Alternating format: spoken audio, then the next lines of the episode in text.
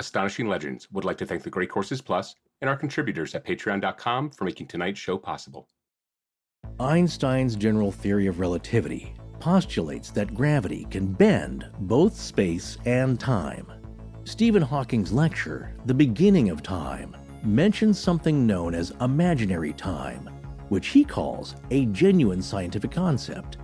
In trying to explain what it is, he describes ordinary time in the way we all think of it a horizontal line, with the past on the left and the future on the right. But imaginary time is different. It extends in a vertical direction relative to this horizontal line of ordinary time. Hawking says, and I quote, This is called imaginary time because it is not the kind of time we normally experience, but in a sense, it is just as real now, to be fair, we are taking that statement out of context, and as always, you'll find a link to Hawking's lecture in our show notes. There is much more to the concept of time itself and how we perceive it than most of us understand, at least for now. Which brings us to the kind of story we haven't covered on Astonishing Legends in a while a personal experience. It turns out I have some friends from college who had a missing time story friends who had several hours of a day simply vanish, and even now, years later, they cannot come up with any kind of conceivable explanation for what happened to them. And that's the other thing. This story is about two people.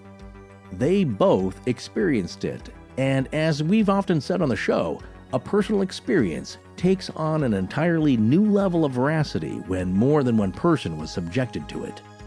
So tonight, We'll hear this story, and then we'll follow that up with a discussion about this tale with writer, podcaster, researcher, and adventurer Micah Hanks, who has frequently written about missing time himself. So sit back, put your headphones on, and settle in for a new episode of Astonishing Legends.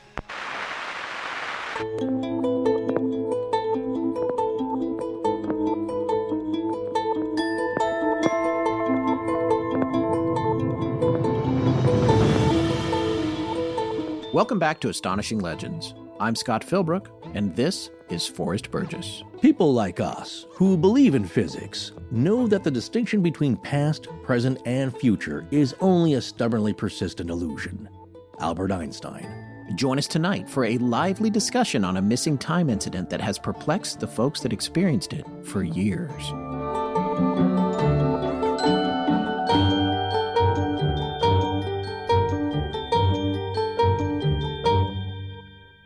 And we're back. Whoa, it's like Albert Einstein is right here in Yeah, the studio. No one does him. Very few people do it. Wait, Yeah. do it again. I like it. And we're back. That's awesome. he's a little higher pitched, but uh, yeah. But you're looking at old film or radio clips, yeah. Yeah. so. Well, we are back. Uh, We got a strange story for you tonight, so thanks for coming back to us. There are a few more dark weeks in the summer due to travel and family obligations, uh, so we appreciate your uh, sticking around. Well, it's so hot. Everyone is sticking to everything. Skadoom. Yeah, nice. well, folks, tonight we're having some old friends of mine on the show. One of whom you've met before, the illustrious Rich Hatem. Uh, yes, but tonight Rich comes bearing gifts. His lovely and talented wife, playwright Susan Lambert, joins us, along with their mutual friend, the co creator of Disney's animated series Phineas and Ferb, Dan Povenmire. I bet you didn't think these would be the people with the missing time story. well, strange things can happen to any one of us, any person, anywhere in life. That's one of the things we keep emphasizing. It's not just rural farmers. And we also have tonight writer and researcher Micah Hanks coming on to talk about Dan and Susan's story and missing time in general. All right, before we get started, we just want to remind everyone to check out our new favorite podcast player, Himalaya. It's a free download for your smartphone and it works pretty great. Yeah, so download that if you haven't already, and once it's installed, follow Astonishing Legends, and you'll quickly find out that nearly as soon as we post a new show, it pops up with a notification for you. Yeah, Himalaya is a great app and it also has multi speed playback, which is essential for our long winded multi parters. Still not going to help that probably No. a lot, but it helps a little. Yeah, if you're into that kind of thing. Well, we're dark next week, folks, but after that, we're back with our usual three in a row, and there's some fun ones, so keep an eye on our feed. All right, I think it's time to roll this conversation on the missing time experience with Rich His better half, Susan Lambert, and their friend Dan Povenmire. Okay, so uh, this is a very special episode of Astonishing Legends. We are welcoming uh, the most people we've ever had in Blanket Fortiana at once. We didn't know if it was technically possible, but we were going to try it anyway. So we're also lucky to have our good friend and recurring guest host, Rich Hatem, with us, who is married to Susan, but has a very interesting origin story about how we all kind of got to know each other, which we've explained before when he when he arrived, but it's a really convoluted thing. Well, the story you're about to hear is the reason that you and Scott and I met. I mean, this is how we got together. And it was, I don't know, two years ago, but I remember the way it happened was this. This is just before I came on your show for the first time. The way I found out about your show was one day I got a, uh, a, a Twitter message from a listener who was asking about the Mothman prophecies, about something that had been talked about on one of the episodes of the four part Mothman thing you guys did, right? And she was asking me questions, and she's like, Hey, can I ask you some questions? And so we were DMing each other. And at a certain point, I'm like, well, I don't understand. Like, where do all these questions come from? And she said, I was listening to this podcast talking about the Mothman prophecies, and they talked about your movie. And I said, What was the name of the podcast? And they said, Astonishing Legends. And I'm like, Okay, well, I'll check it out. And I looked it up and I found the episodes and I started listening. And it's that weird thing where I started listening and they told me that you had said good things. So I wasn't super worried. But as you guys were doing your show, I'm listening in. I don't know who you are. I don't know where you're broadcasting from. I know nothing about the show.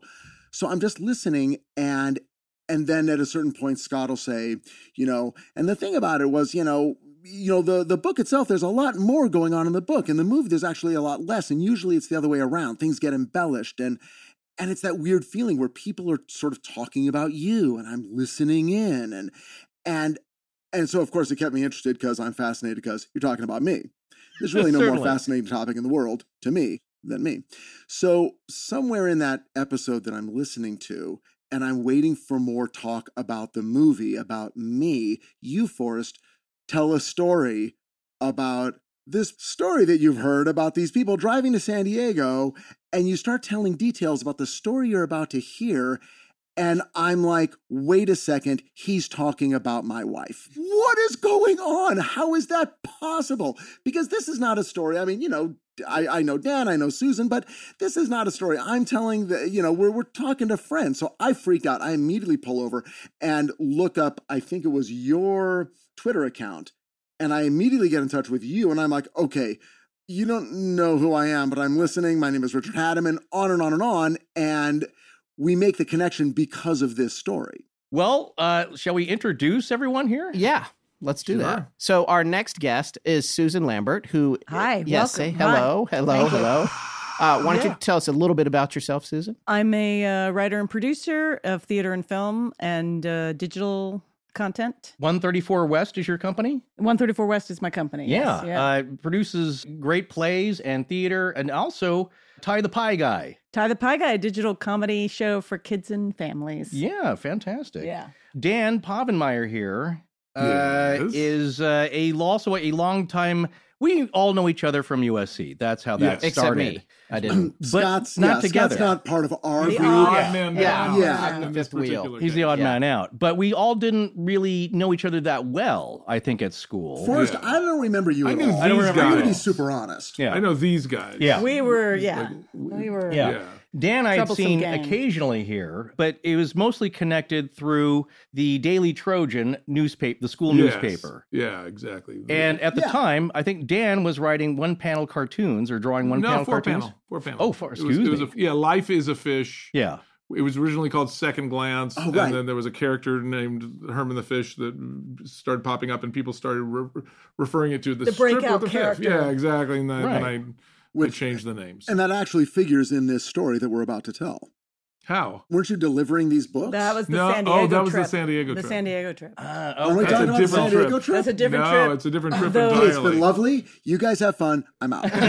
You're done. I But came yes, here for so the it San Diego it trip, I, I and that's didn't, it. it didn't It even does, realize it, but it it, does. it figures in. I wrote it uh, down so- here, San Diego Yes, trip, because it does. It's a tangent. That's- that's the- right. Well- it's a tangential trip. Since those USC days, what have you been up to? I'm I'm an I'm a cartoonist. I draw.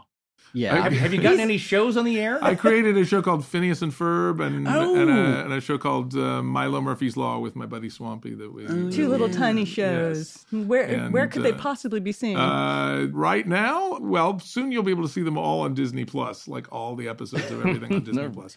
But they're Disney Channel shows, and for seven years or something, Phineas and Ferb was like the number one animated kids show in the world. in the world. Well, that's not too Love that I am- That I mean, show. I- I'm a big fan. I'm I'm Yeah. absolutely giddy. I cannot big fan. believe that I am sitting with the creator of Phineas and Ferb as well as the screenwriter of the Mothman prophecies at the same time. I can go ahead and just jump off a cliff at this point. It's the it's, strangest it's a weird convergence. don't. It's I mean- a it's a weird convergence. You wouldn't think that those two things would No, you actually wouldn't think they would come take together. place in the same universe. Uh, and uh, Forrest, I know you were there, so I'll just sort of you know group you in. But the fact of. that we've known each other since 1984, Four. yeah, yeah, 1984. I mean, and we knew each other like we were. Yeah. Or, all, actually, no, I think when I was we were 1985. I think it was January 2nd, 1985. yeah, but we were all hanging out at the uh, Daily Trojan at USC. We didn't know what the hell we were doing. we did not know anything. We just we just had a, We were a, a dream and a nickel in our pocket, and uh, yeah. and And uh, Dan Povenmire had a car. I was, was I the one you with the the one in the car? car? You were the one with the Is car. that- is- is- that's why you guys hung out with me is because because I could actually drive you places. well, Rich had a car, but he didn't share. Oh, is that what it is? I was going to let anyone in my Yes. car. Come on. Well, Dan, just to just to prove yourself, could you Yes. do a voice from maybe the one that's been asked of you the most to do? Uh, well, I do Dr. Doofenshmirtz. so when he says, curse you, Perry the Platypus, it's actually my silly voice that comes out of his face. Fantastic. yes. It's so fun to watch him do that. Yeah. It's the weird. best. You know what's weird is that like I know it breaks kids' brains when they when, when they see it, Yeah. and for me, I only ever hear it coming out of his. y- y- You know what I mean? Like I, I say it into a microphone. Next time I see it, you know, like I don't see me say it. Yeah. I think the reason I thought that this would be a good subject to cover because it's really nothing that we had talked about or covered before, but it's one of the first stories I think I had not really so much a personal connection to, but a firsthand hearing of this tale one day at school.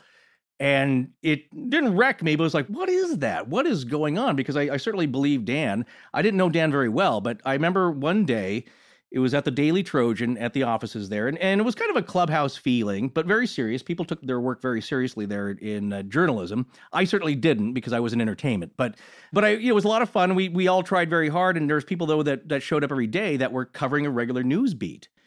And people would hang out between classes and, and just kind of talk and hang out and work on their stories. And I remember one day Dan came in. He just said, "I have the craziest story for you." Like, and, and so like four, five, six people kind of gathered around, and he just told this story that didn't make a whole lot of sense. That I think happened maybe the day before. I don't know which group you were in because I told that story several times. I, I think it was on a fresh next thing. Yeah, Ten years. So, You've done yeah. down a lot on I've, that. I've told it Many many times. times. in between, although, uh, although it sort of goes out of my brain for a while, and then people r- bring it back up. Do you want the story? I, Let's do the I- story. I, can Yeah. tell you what happened. Susan was was interviewing for the paper. She was interviewing the director of First Blood, whose name I I, I, I don't forget. even remember. And she got an interview at his house. And she asked if I would drive her because I had the car. He had the car. And, I didn't have a uh, car. And I said, sure. The interview was supposed to be at two o'clock at his house. She was getting out of a class at like 10 till 1. We were going to meet at the DT,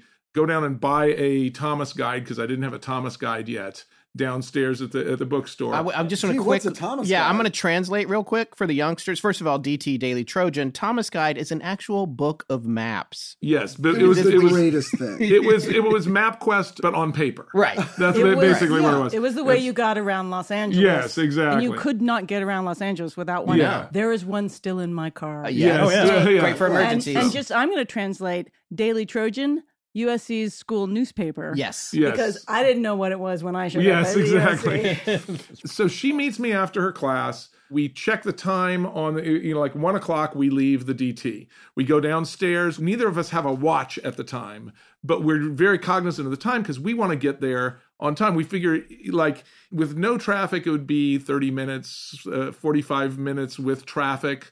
We'll get there early. We'll be good. Okay. It's going to take us a little bit of time in the in the bookstore, but we went, got the thing, got in line, got out of there, went to my car, got in the car, drove across the 10, up the 405, got off on Mulholland, and drove about 10 minutes off the freeway. We get to the guy's house. So, we, so we've left there around 115, 120, if you if you count all the uh, you know the the getting of the Thomas guide, getting to the car, and everything like that. We get to the house at what should be right around 10 till 2 somewhere around like you know like I you know, like and going up the 405 I remember thinking oh thank goodness there's not traffic because even at in the middle of the day sometimes there can be really bad traffic on the 405 we're traveling 80 miles an hour and i made note of oh we're going 80 on this. This is amazing. We're going to be there in plenty of time.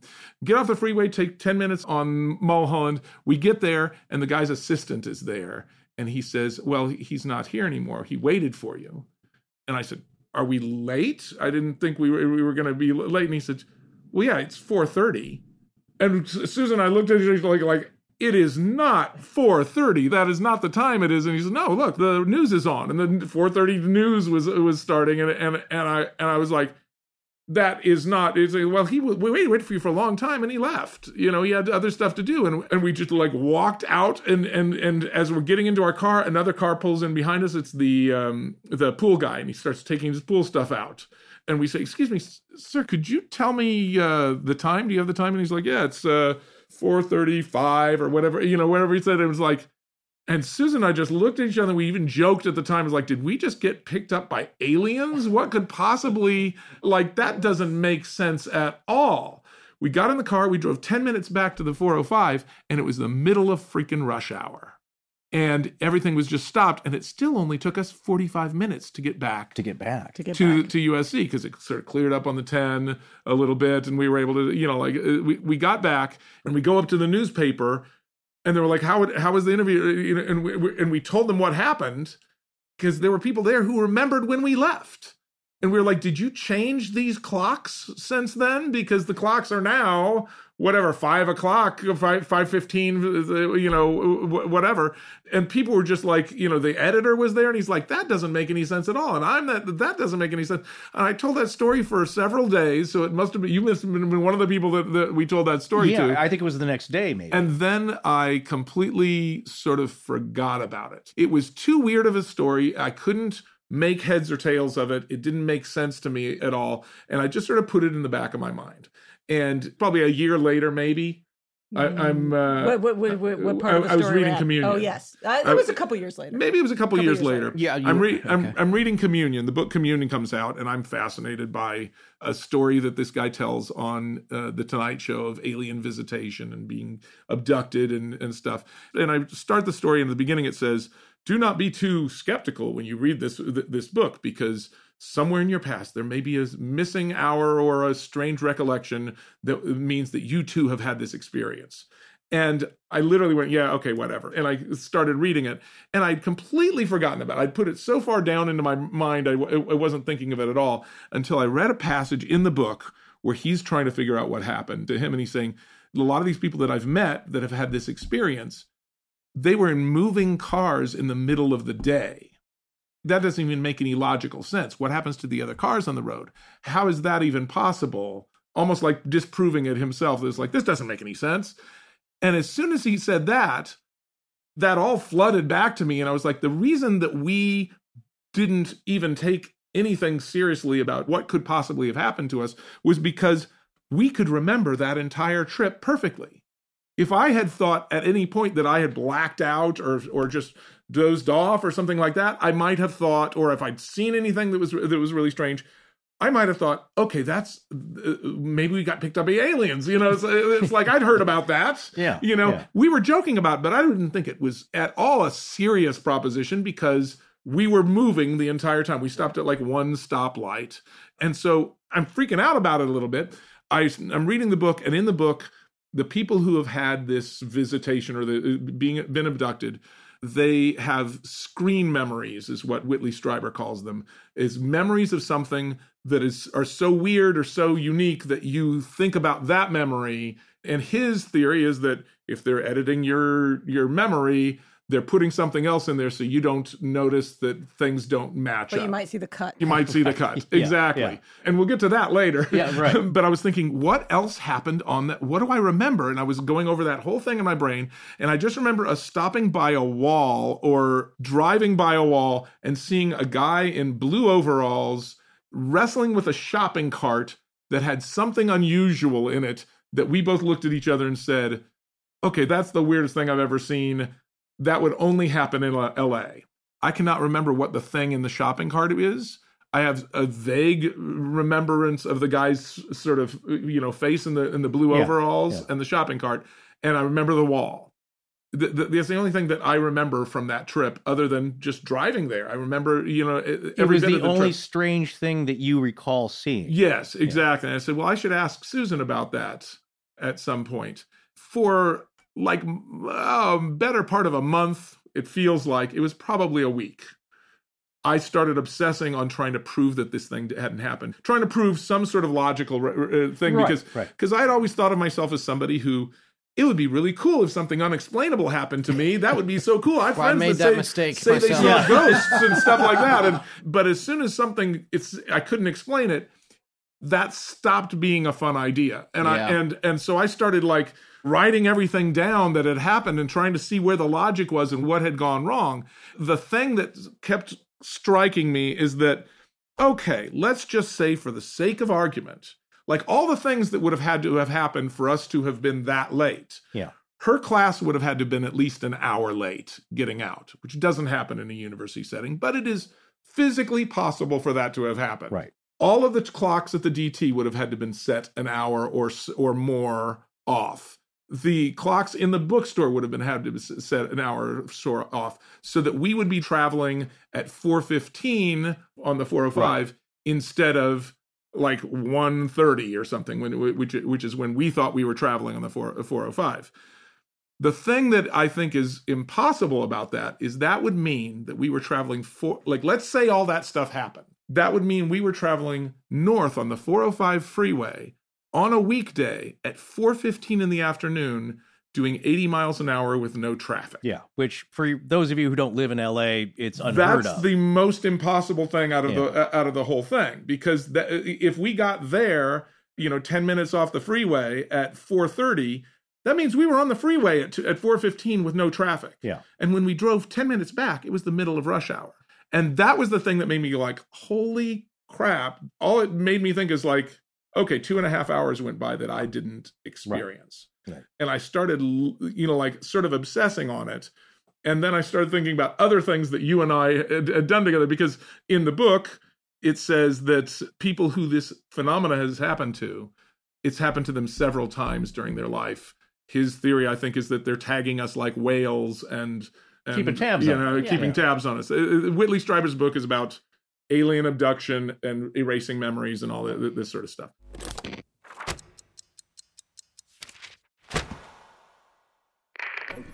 Hello, this is Dr. Heinz Doofenshmirtz. I'm not planning on taking over the tri state area today because I'm too busy listening to the Astonishing Legends podcast with Scott Philbrook and Forrest Burgess. Forrest and I went to evil science school together. Uh, well, let me ask you this: Was Okay. there a clock in the car? There at was least? not. Okay, There so was not. So, So- nothing. There was no timekeeping piece around you that was No. also altered or stopped or anything. No, Okay. no, no. But I started thinking, okay, if people that this happens to, it's happened several times. What other weird things have have happened to me? There was a time when Susan and I and I think Beth McKendry were up in the Golden State Freeway, the uh, not the Golden State Freeway, the the um, Angel's Crest. Angeles Crest Highway. There's a place that we would go up and just look, you know look at the city above it like that. And we were up there and we saw a light moving that didn't move like any ship that you know like my dad's a pilot. It was like oh that's moving much too fast and then stopping too quickly. And we watched it sort of zigzag around a while together.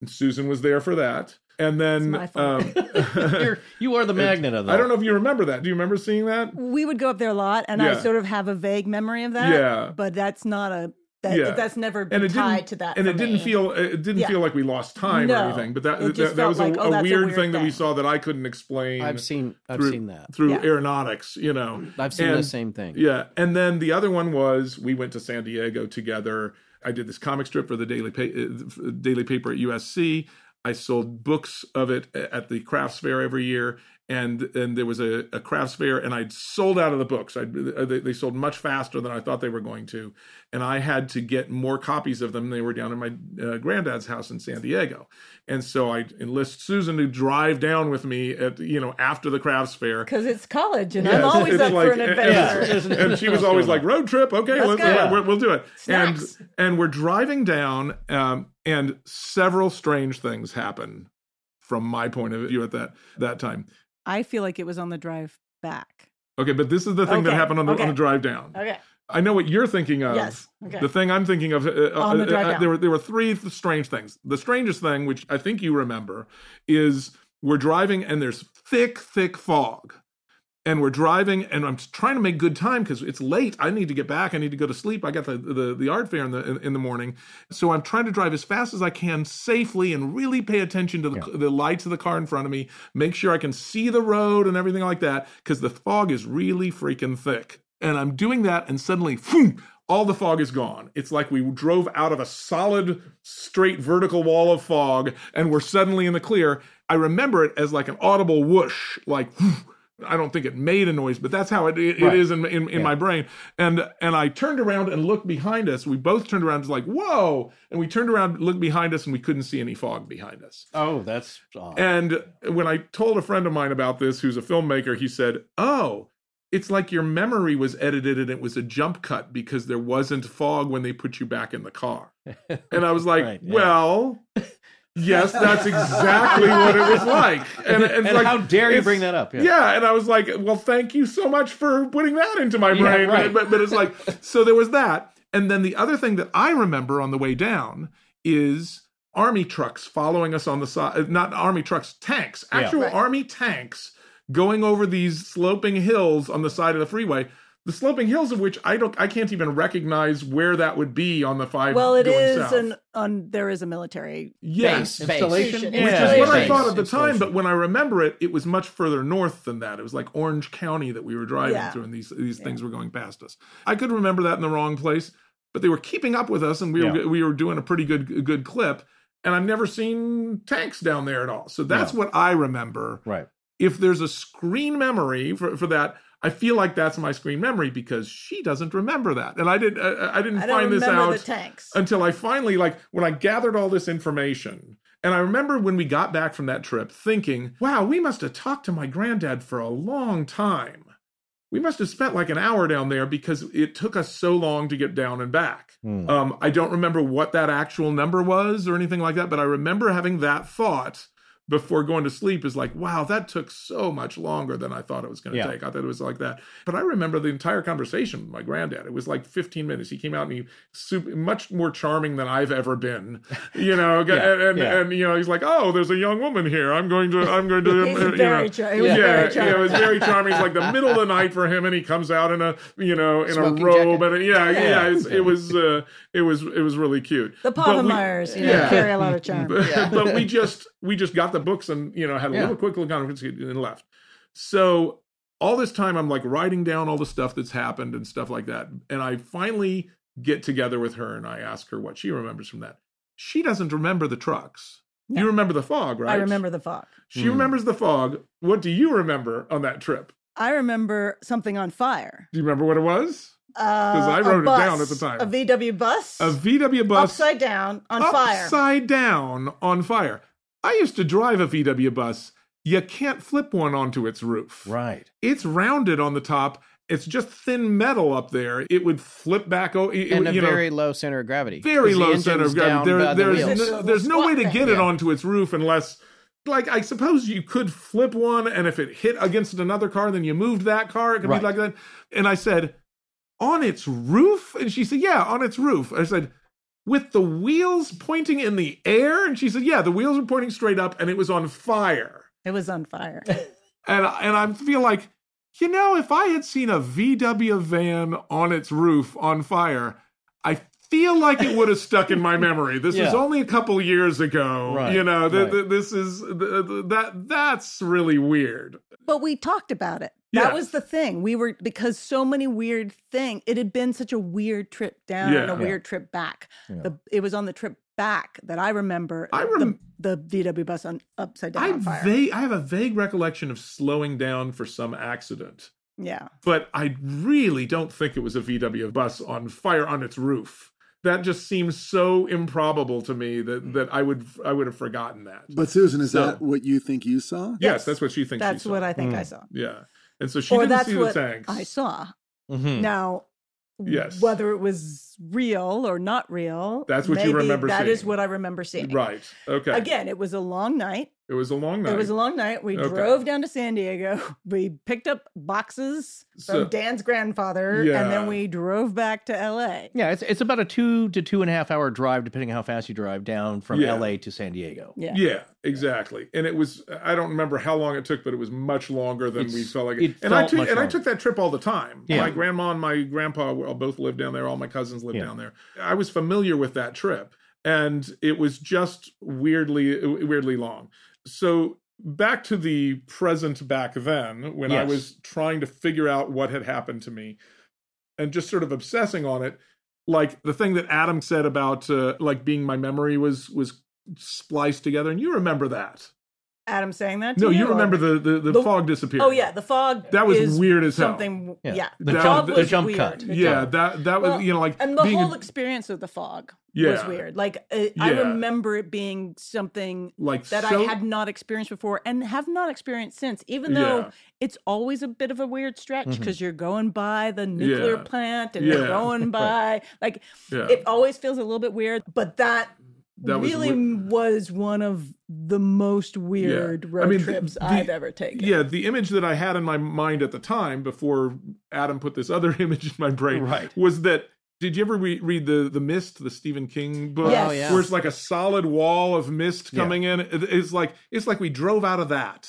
Yeah. because it was it, it, it was like it was all this thick fog and then no fog at all Yeah. just it didn't dissipate Right. in any way it was Yeah. just gone and i think i thought that when i talked to susan she would not remember us turning behind you know like obviously if i turned behind me i would see this Sure. big thick wall of fog and she said oh no we looked behind us and and there was was, no fog Yeah. behind us either. So, you know, and now we didn't have our headlights going back there, but we did have other headlights behind us. Right. You, You know see what I other mean? cars behind you. Yeah. There's there's lights yeah, from the, from the it- it- highway. you know, that that was strange. So Yeah. I'm obsessing on this and I'm trying to figure out what happened and I'm really sort of freaked out by the, by it and I'm driving up to see my girlfriend up in the valley. She lives uh, she lives off Moorpark at the time. And I'm driving up the 405 and just without me even like really making a conscious decision, I get off at Mulholland and I say, I'm just gonna, I'm just gonna drive that road. I'm just gonna like, like see, I want to, I want to see, I want to see that wall that the guy was pull, pulling his, uh, Right. his shopping cart next You're to. The now guy in the going to retrace the route just- yeah, of, of but it's original. nighttime. It's a bad idea. I'm freaked out anyway, you know, and I'm just like, okay, this is stupid. This is stupid. I'm making all these turns on Mulholland, everything like this is dumb. I don't know why I'm doing this. This is like this. And then I come around the corner and I see the wall. And I have the weirdest fear reaction to that that wall that I've ever it like freaks me the hell out. I get goosebumps and everything like that. And I just like, oh crap. And I just continue to drive and I'm saying, this is stupid. This is stupid. Why am I doing like and I finally stop and I drive back past the wall again yeah. because there's something about the wall that makes it impossible. It's not the wall that I remember, although it's exactly the wall I remember. Yeah. The wall I remember, though, is six feet tall. The wall is about three feet tall. It's just a little retaining wall. And I couldn't figure out why that bothered me so much until I sort of put two and two together and I thought, okay, in Whitley Strieber's book, he describes several, di- or at least two different shapes of alien. There's the tall, skinny ones, and there's these little, short, three foot tall. Oops, excuse me. there's these little short guys Yeah. uh, that are three feet tall, and they wear blue overalls. Right. By the way, that's what he calls them. Christopher Walken calls them in the movie. Yes, Yes, exactly. anyway, and, so it's and, uh, yes. But there, you know, there's these, these giant ones, Right. and then there's these little three foot tall guys, Right. Right. And they wear blue overalls. Yeah. And it occurred to me that I saw a guy who was six foot tall wearing blue overalls in front of that wall, but that wall's only three feet tall.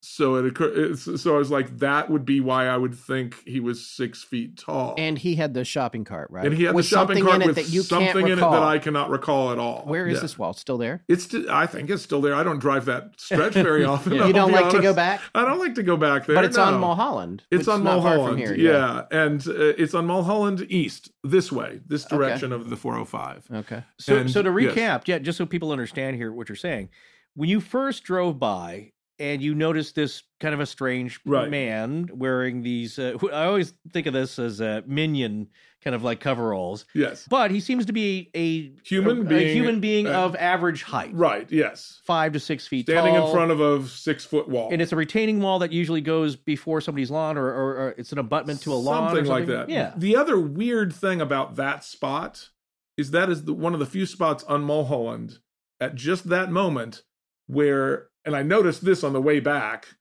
that nobody can see you from any direction. Mm. If you're Oh. not on that piece of road, right, the cover with all the leaves and stuff like that. There's no houses that can look into that area. There's you, you know, it's suddenly very secluded for just this one little corner. right, And I got back to my car and I called my girlfriend to tell her that you know I was coming and I and and I sounded sort of shaking. She's like, "You okay?" And I was like. Yeah, I'm. Uh, I got off at Mulholland. She's like, "Are you an idiot? Why you should have? I would gone. I would have gone with you. Don't do Yeah. that by yourself. You're gonna freak yourself out." I was like, "I'm a little freaked out. It's Yeah. okay." And I had like a weird fear reaction getting back into my car and just looking up because I suddenly realized, like, okay, if what I'm reading about is true, right, then it explains everything that happened to us. right, I'm not ready to accept that that's true yeah, and there's no other explanation you know i really wanted some other explanation for it and i still haven't found any other explanation for it but i haven't really accepted that as as as, as being a true thing either. Right. you know like so after that i just stopped thinking about it and now i only tell this story and i get a little freaked out when i when i do when people ask me about it because they've heard you know Yeah. or when somebody is telling stories about weird things that happen to them it comes up in my brain i'm like oh let me tell you this story Right. but uh but it's a freaky weird thing that yeah. this is the theory that makes me feel better okay, okay is it's like only happened when susan is in the car yeah. So my theory is they're taking susan and doing experiments on her Wow. and You're leaving me in the car. You're the chauffeur. and, the- and, and I'm just sort of in a fugue state in the Yeah. car, and so that that's my theory. Wow, you just threw me I to threw the you, I threw you to the aliens just to make Under the myself burning feel better. Well, what's Wow. worse about that, Susan, is that you are always like, I want to go for a ride. You know, the, the first one is my fault because I was needed a ride. I'm the one that Yes. started the Oh, ride that's because I right, had to get to my interview. Like Yeah. I'm the crazy person that spent two years in LA without a car, Yeah. trying to go on interviews. Yeah. trying to do interviews with By the people and then having to convince people to, hey, don't you want to drive me to my interview? right. That I have to be there at a very 'Cause this is specific time. before Lyft and Uber. Uh, yeah, in those days, right. That that wasn't an option. But back to the description, because I remember when you told the story, that was one thing that not bumping on was like, I just want to know more about this humanoid person, or well, a human being essentially. Uh, I remember his face. I think he was you a do? human. Yeah, In my mind, I remember like he had like scruffy, but he wasn't like old homeless guy. He he looked like just a guy. Yeah. He may have even had a baseball cap on. Right. in in my memory, but he had blue overalls, but they weren't the coveralls that Whitley Strieber describes. Right, It was like, like a robe. overalls with straps. That's Yeah. what I remember. Right, right, in right. my memory, and again, my memory is not as good as Dan's Yeah. around this part, and I'll explain that in a minute. But in my memory, I want to hear it, this. I sort of basically, I think in retrospect, I've decided it was a homeless man like, because of the shopping cart, because Right. of the piled high shopping cart. yeah. Because I remember sort of less about the man and more about the shopping cart. Man with the shopping cart. What and was in thing the at the- pu- in the I don't cart? know, but I don't know. I don't know what was in the shopping cart, but I know. I feel like there was that- one big thing in the shopping. cart. but I remember again, it was sort of like the memory I have of the car on fire and that moment on the freeway of us commenting on, holy crap, this drive is like some crazy dream. I just want to point something out real quick for people that aren't familiar with Los Angeles. It would be extraordinarily difficult to get a shopping cart full of junk to Mulholland Drive. Yeah, well, all- I mean, it's it's way up a It would- hill It would be a lot of are. work. It would Yeah, be a I lot mean, of work. There's well, it would be how would you even do it? The to I road is barely it two lanes wide. Closer to the freeway. This like is if the, the kind of exit. Okay, shape of the thing that I that I oh. remember. It was like mm. sticking. It was like like some some gotta get it structure pointing up Pointing and out of it. That looks like, a lot like a middle finger, but Right. so it, it was it was like sticking way out of it. Yeah. is all I remember. And then- and, it, and, I- and it, this seems to me like it was metal of some Right. sort.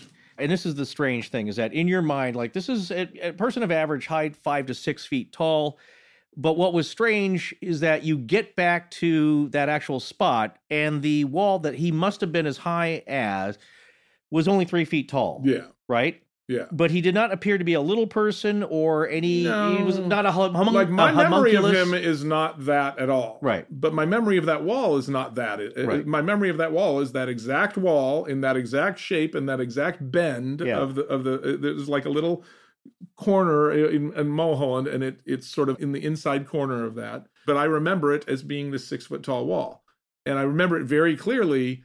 And then I see it, and it's much much shorter, and that really freaked me out. And then later, I put the two two and two together, and, Right. and said, "Oh, maybe it's because that maybe the guy was the, the height of the wall." I don't right know. I but don't know. proportionally then that man must have been three feet tall but the shopping cart then was also in proportion like it wasn't a three foot tall guy sho- pushing a regular t- uh, no, no, size no, It was no, proportional. It was proportional to him. now what's happening the reality is he must have been pushing a miniature shopping cart with a with a thing if, sticking out If what we're remembering there Is is correct. is a real thing, yeah then yes, you you know, it's like who knows whether our memory is good of that It or was not. a long time ago. It was a long Yeah. time ago, but at the And- time this happened, it was only like a couple years early. Right. Uh, The, the- at the- the time that we started, I wrote it all down. Uh, was, you were very freaked out. I was and you very, were very freaked, out. for a while. I, I think it was- was longer than I don't know. I uh, just It- remember it, it- was the only time in my life I thought I was losing my mind. and it was a time in my life where I was like, Dan is losing his mind. Yes, i'm totally fine I was. it's dan because who's I was losing it. Yeah. really obsessing and on he it was un- like, until "You the. have to read Communion," and I was like, "I, I don't am want- not reading Communion. Yes, I don't wanna go crazy no like way you. I'm reading Yes, Communion yes. because it's not working out for you." Yeah. Yeah. Well, Dan, I have, a, I have a question about that because I remember uh, I heard this story again. This must have been maybe four years now. I think we had started the podcast already, and we were there for one of Susan's, uh, I believe it was Shakespeare for Kids performances, Yes, right? yes. And a mutual friend of ours had invited us out, Rob and uh, yeah, Rob Kent, and I had not seen Dan in uh, she's 20, 30 years. Oh, this was in Pasadena. Pasadena, right? right. Yes, so I remember. get out there, and I remember one. I, I just remember you telling me about something that I don't remember you saying at the original uh, telling of the story was that you being attracted to this book communion that i think you were saying that you did not know where to how to file this all these years. You you thought about it quite a bit since then because i was like you remember that story you told? And it's like do you remember that? It's like yeah, i think about it quite a bit like almost every Yes. day uh, since then. And you i think what you told me and you correct me if i'm wrong that you were walking by a bookstore, maybe in Pasadena, and the image, that iconic image of the first edition of the book, where it's that great classic gray alien face, kind of grabbed your attention, and you were like compelled to go in and check out the book, but you Yeah. weren't really aware of it. I think that I had seen uh, Whitley Strieber interviewed, Mm-hmm. but I had not seen that that image. Right. I knew that there was a book coming out, and then and that that, you know that's a very striking image. Even you know like like no, no matter how you slice it, that, Right. you know it's supposedly you know according to him painted from his memory of the tall thin creatures. that, Right. you know like that's. uh But yeah, it it jumped out at me, but but. I don't know that it jumped out at me more than it jumped out at anybody else who, you know, that Right. book sold millions of copies. Sure, so- but you. but, uh, uh, when did you get the idea, though, that you just wanted to read it? That maybe it. I had saw it and? I was like, oh, this sounds interesting. And, Yeah. and I picked it up and was like, oh, it's that guy I saw interviewed. I'll, I'll, I'll, I'll read this. And then, at what point in the book, though, that something struck you? Uh, maybe you mentioned It was mentioned literally that line where, Yeah. they, where they said, because I remember thinking, there's no way we could really be missing time because I remembered that drive. There Sure. must, it, it- you know, it's like I There's remembered break it so clearly, start to finish. Right. when we were done with it, that it didn't feel like there could be anything missing from that. Yeah. and because we were in the middle of day we weren't on some backwoods thing in indiana somewhere where nobody could see us and an alien could come down and pick us up we were in on uh, oops That's We- her. That's her. we were on on Mulholland Yeah. Drive yeah. in the middle of the day. Right. That doesn't compute at all. That doesn't make any sense. But, But- here's what I think is really weird. Yeah. I haven't talked for like half an hour. that is very strange. is bizarre. That is odd. that's- How but is what that a even more apropos time for you to jump in because Yes. I think what we're what we're looking at now is how do these experiences fit into that model? Susan and I have been married for 14 years now, and we We got but, married at 10. Right. but we all met in the You're 18? 80s. Oh, no, So- no, 24. 14, 24. But this is not something But you ever now- talk about. You have no, you're not reading all the UFO books that I'm reading. You have no real interest in that, in that whole subject matter. And, you know, Dan says, as he's telling the story, that, you know, it had a real emotional effect on him and, and it, he was really trying to figure this out. But what was your feeling about being in those events? Well, and, and so I remember the drive less clearly than Dan does. I couldn't have told you. See, they're who- picking her up. No, but but I but I remember. Keep telling My wife I feel like up. the the trip to San Diego. I remember most clearly. So they must have been picking Dan up. Um, Okay, good. But um, um, that drive to San Diego, I think about a every time I drive to San Diego. Every time I'm driving Really? somewhere and it gets weird, like there's just like special weather or something, which again happens a lot. And then I remember the trip, but my memory of doing that is colored by the fact that I was 18 going to do an interview with a big time director right. Of, and of, I was of the Mulholland trip. the, the Mulholland trip Yeah. is was about getting there, and I was afraid we were going to be ten minutes late, and that was going to be horrifying to me. Yeah. And we got there, yeah, we were.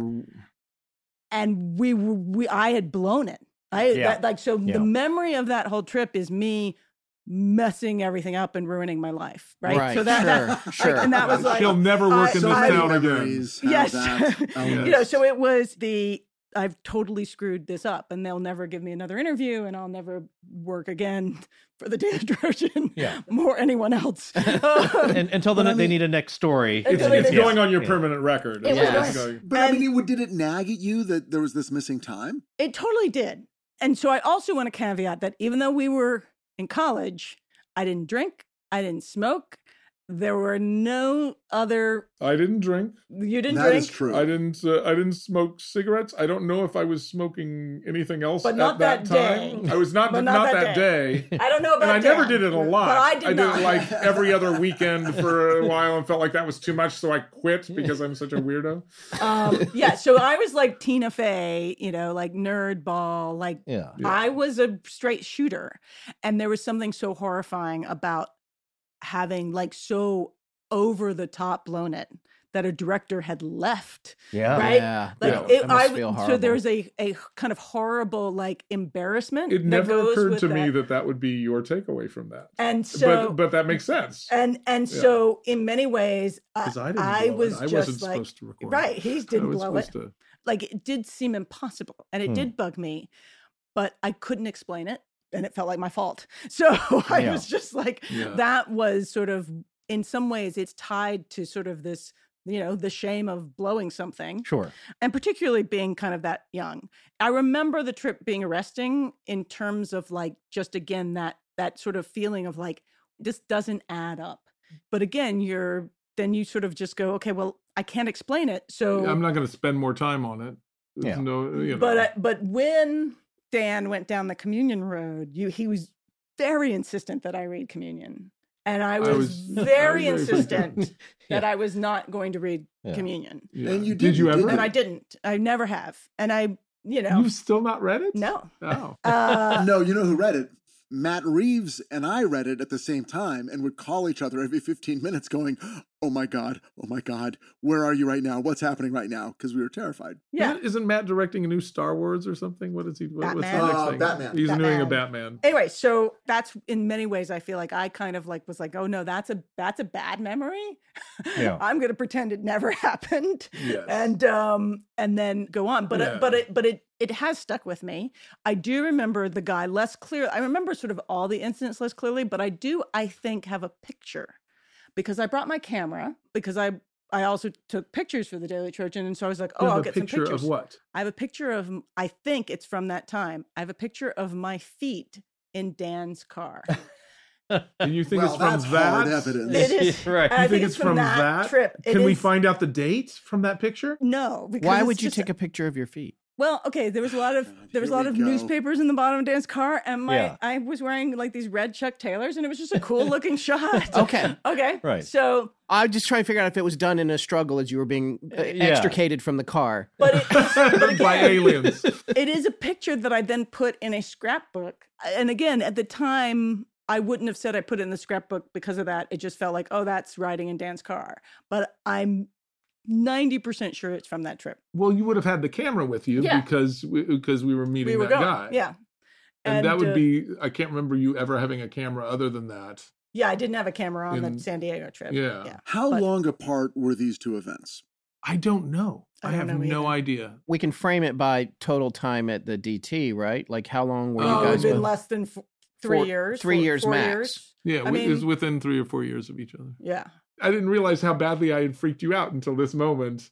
Oh, because, but I was so freaked He out. was so freaked out. It was like one of the again, it's one of those things I where you're was- like, I was yeah. afraid for you. And Yeah, I certainly well, like, because- I, Poor because because Susan. She was the one being abducted. Yeah. And she's worried about Dan. Yes.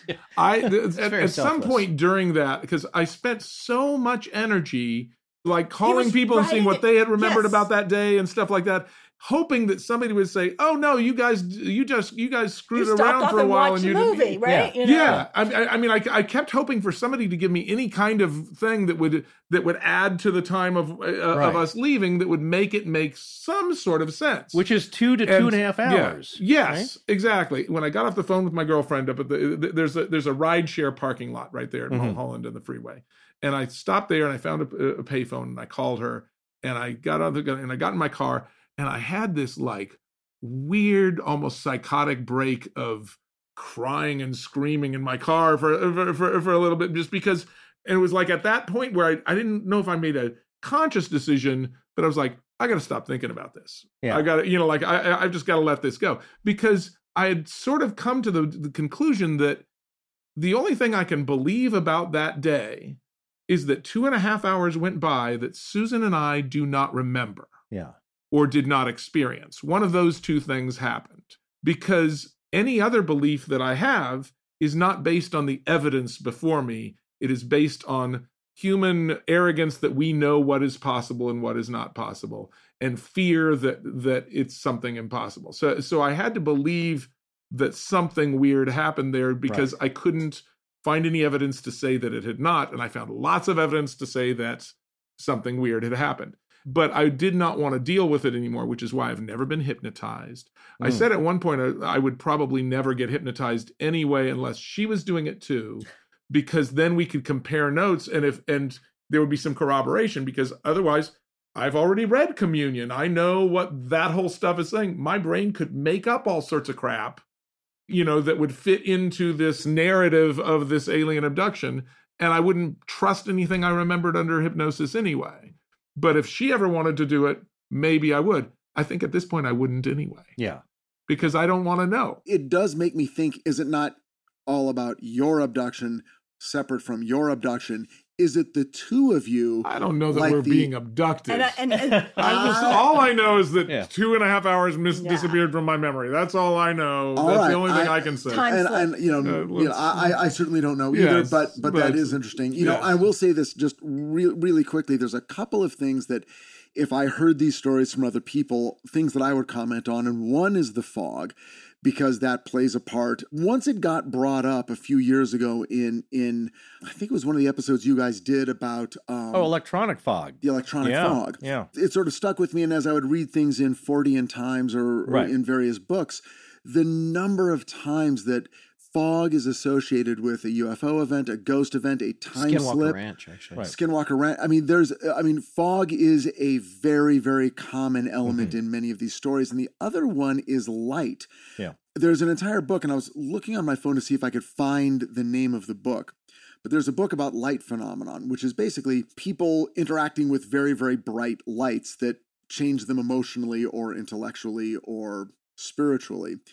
And sometimes it's associated with UFOs and sometimes it's associated with ghosts and sometimes it's neither one. But people describing waking up in their rooms and thinking the room's on fire and then realizing it's this bright light coming from outside and then that is either associated with a UFO or or you know fairies or ghosts or whatever. But story after story after story people describe the quality of the light as like a fire, which is really weird because that's not our association in the modern age with light. That's our association. Lights. You Yeah. flick a switch. I would assume people would go, I woke up, light was filling the bedroom. I thought, is there a police helicopter outside? Right. Or is it the full moon? Or is there a car headlights, you know, sort of washing against the wall? That's what I associate. But people say, I woke up and I thought the room was on fire. So the association with fire in the story you tell about a rounded vehicle with fire up its sides, or I don't know if it was Where was the fire? of the Was it, was it coming out of the top? It was coming out of the undercarriage of the car, but it was upside down. So it was coming out of the car. But I mean, it was en- engulfed in The flames. Like, it was, symbolism- it was on fire. I, I So- mean, I mean, the, the idea that someone might see a a UFO and describe a UFO as being well, I mean, the movie Fire in the Sky, Yeah. and then the Is that So it wasn't a VW bug. It was Uh, a, no, he's saying he's claiming it was a, based on a- Travis a- Walton a, story. fiery UFO. That's what you're claiming? Uh, No, upside because down? people- people- It wasn't DB Sweeney in that? I can't Uh, remember I think he's the in it. he, Maybe. he's he's the main guy who gets it. oh, the main Yeah. actor, you're Yeah. saying. Yeah, might be. him. Um, people often say that it's like, oh my gosh, it looked like the woods were on fire, but as we came around the road, then we saw the the craft. Right. Anyway, so the fire element is really interesting. The fog element is really interesting because these are common motifs in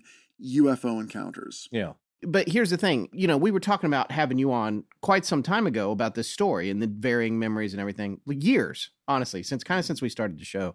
And i was like that you know that'd be so awesome and if they could come on. And then forrest was just like we can't do it until you read communion. And i was like what? And he was like dan's always talking about communion you have to read communion. I was like I don't want to read communion. I tried to read communion when it came out. I got scared. I put it down. I'm not going to read communion. And this Yes. w- and it would go back and we talked about it on the show and I cuz I did I freaked out like along I don't know halfway through chapter 2 or something. Right.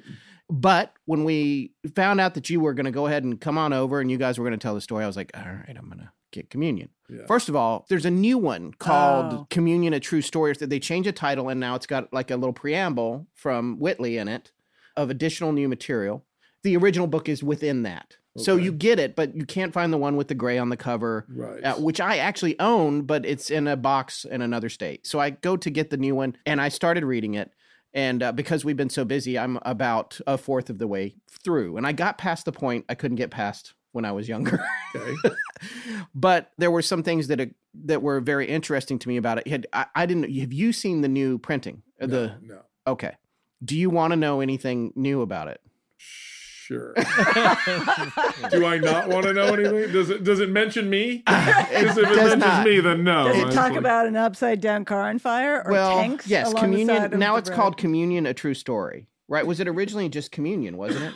I think they added. No, it's always been called Communion. Okay, well, the Story, cover's this is a- different, A, a yeah. new forward, probably. Yeah, Oh, it doesn't have the gray on the cover. No, No. it doesn't. It has like a UFO. I've got it in the house. I should have brought it in here. So, one of the things he talks about in the opening part is about some kind of implant or something being in his ear. And he went to see a doctor, and the doctor went to remove it, and it fled the scalpel Yeah. and moved like through his ear, and they couldn't get it out. And he said to this day it was still in there. And Wait, he I'm sorry. It it moved away from the scalpel. Yeah. that- it Okay, I just I just wanted to be clear. Yeah. so the thing fled the scalpel. He says it's still in his ear. He also said there's video of that operation on his website. Really? I haven't gone to it.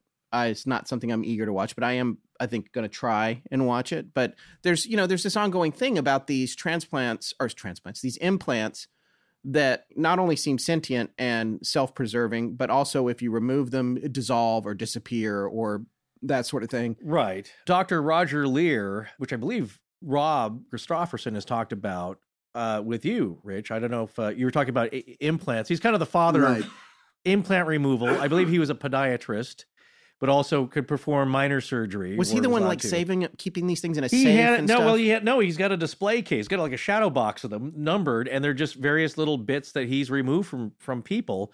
And I did see video of him. Uh, I think I think he had a fluoroscope going, so it's like live video or imagery of an X-ray image, and he's trying to retrieve some with some forceps, and it does seem to move. It's it kind of scoots as he tries to get it. Now I don't know if that's hydraulic action as he's as he's pressing and the fluid, the blood, and is is Yeah. pushing the whatever it is, but you can see it there.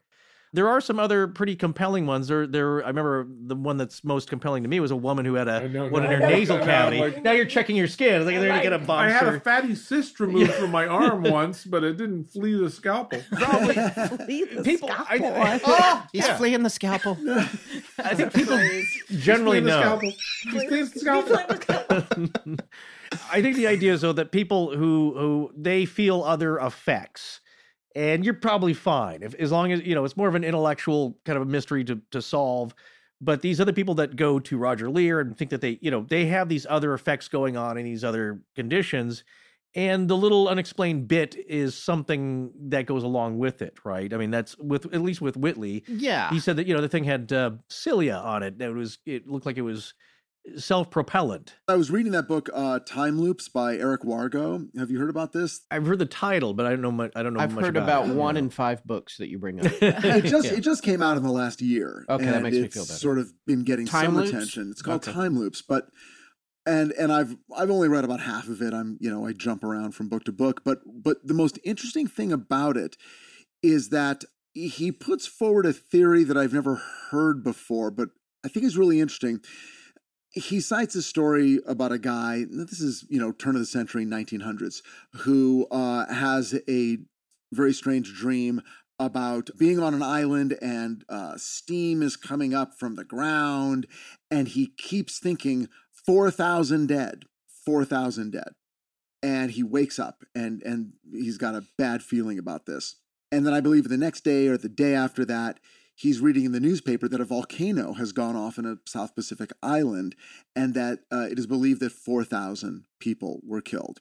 Now, here's wait, the wait, interesting when you thing. just read this? Well, this is a story that was related in this book. That just came out in the past year? The book came out in the last year, but this event was 100 years ago.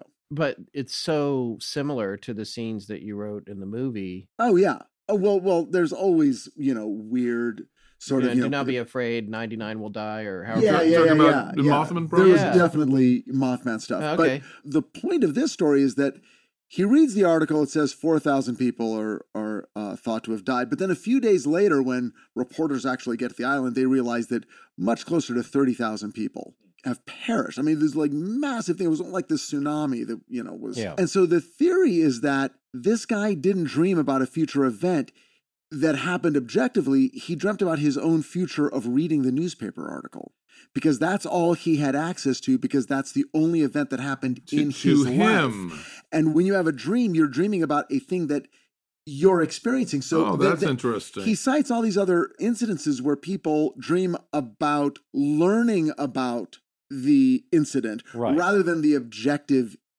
occurrence. It's Well, less it- by location and more. Yeah, so, so, you're my dreaming about your future. my theory of actual time travel is that the only possible time travel is really thought travel, right? You can potentially travel through thought time. So you travel in thought time when you think about your own memories, and then you travel and travel so you travel time in forward. Yeah. if you know that that Is this though based that's- on that movie Time T- uh, Time After Time with uh, Christopher Re- Re- Reeves? No, this is no, that uh, was somewhere in time. Yes. That's Somewhere it, in time, Time after whatever. time is a Cyndi Lauper no, but it was it's Oh, actually sorry. uh, no, but also it, is movie it based on that Cyndi Lauper song? Malcolm based McDowell on and the, David um, Warner, Time After Time, Jack the Ripper. Yes. But there was, Yes, but that was. H.G. Wells. yeah, that was Oh, H.G. Wells. Yeah. No, it's based on the the Richard Feynman and the the string theory, the Yeah. Brian Greene, Elegant Universe. That's Elegant. Universe, Elegant yes. Universe. He talks about thought time in that. No, I've read I that. I extrapolated that. That's my theory. All right. It's my theory. I don't don't remember that section. the interesting thing to me, I mean, obviously this is not a revelation, but the thing about like the wall on Mulholland and how you feel about that, it's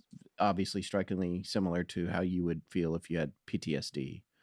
Oh yeah. Yeah, and the same thing about you thinking every time you go to San Diego about that trip. Yeah.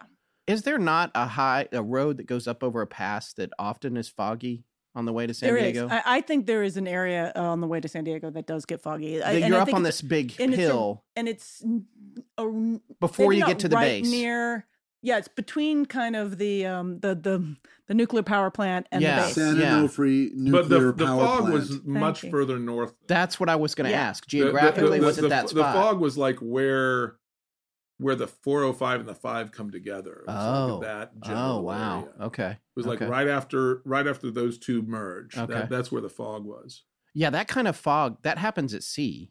It, Yes. it but on land, it's not. But it's right like- there on the coast. I mean, I will say that. Like, yeah, but I mean, but the fog but- was weird. Yeah, I, I mean, you don't really hit the coast till Capistrano, or s- I, I think it's further south. I think I don't know. Yeah. let me ask you this, Dan, because I've seen every episode of Phineas and Ferb, Okay. uh, two all two hundred and twenty-two, if that's the right number. I think it is. I haven't counted myself, but that's what they There's a tell me. PTSD That's what they tell involved you. there. Yeah. No. Uh, the, my question is: Does any of this experience or any of the other experiences you've had, do you think it's influenced any of those storylines? There's a fair amount of aliens in Phineas and Ferb coming down for all kinds of fun things, or is that just typical fun don't stories? I think it's easy to go to the alien place. Yeah, Uh, yeah. It's like, well, we've done everything here. Right.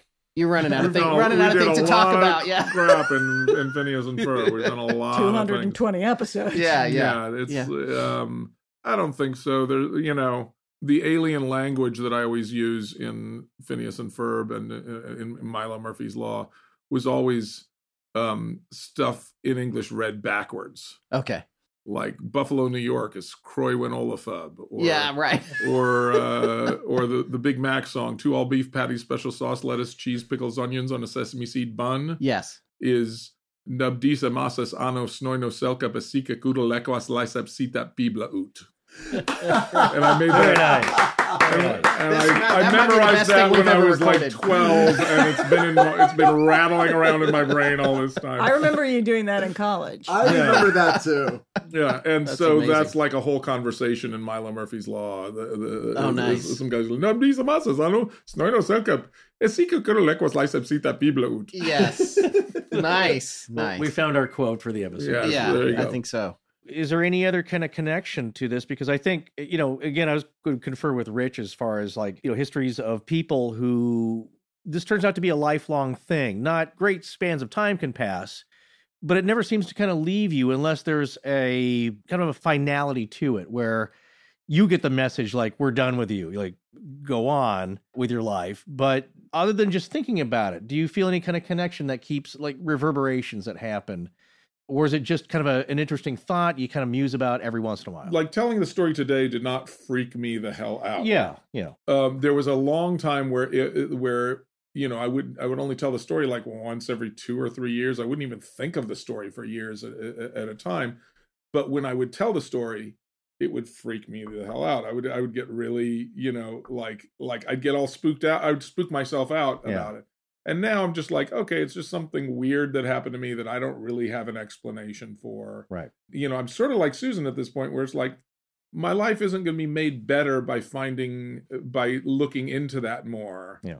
at this point and i'm you know i'm in my 50s now i don't uh, you know Yeah, it's uh, you know when i was younger and hungry for knowledge about what the universe was like it's like you know for all intents and purposes the universe is like this I've read all sorts of cool books about, uh, you know, I read the the holographic universe, which is fantastic. if Oh, I want. that I've been wanting to read That that, one's for a while. and uh, and about what your perception is what's the definition of real anyway if you experience something does that make it real or is that just something that your brain made up hallucinations when i was in the hospital uh, after uh, appendicitis i was talking on the phone to somebody and my dad walked into the room and got up on a chair and started banging his head against the ceiling tiles and that was as real as anybody else in the room at the time like that and i was la- like laughing and i said my my dad's in the room with, with like that and my dad on the telephone from work said, Who's in the room? And I went, Oh, I guess he's not really there. And he just sort of dissolved. Oh. And, you know, it's like, but, you know, l- l- like your perception of what is real Yeah. is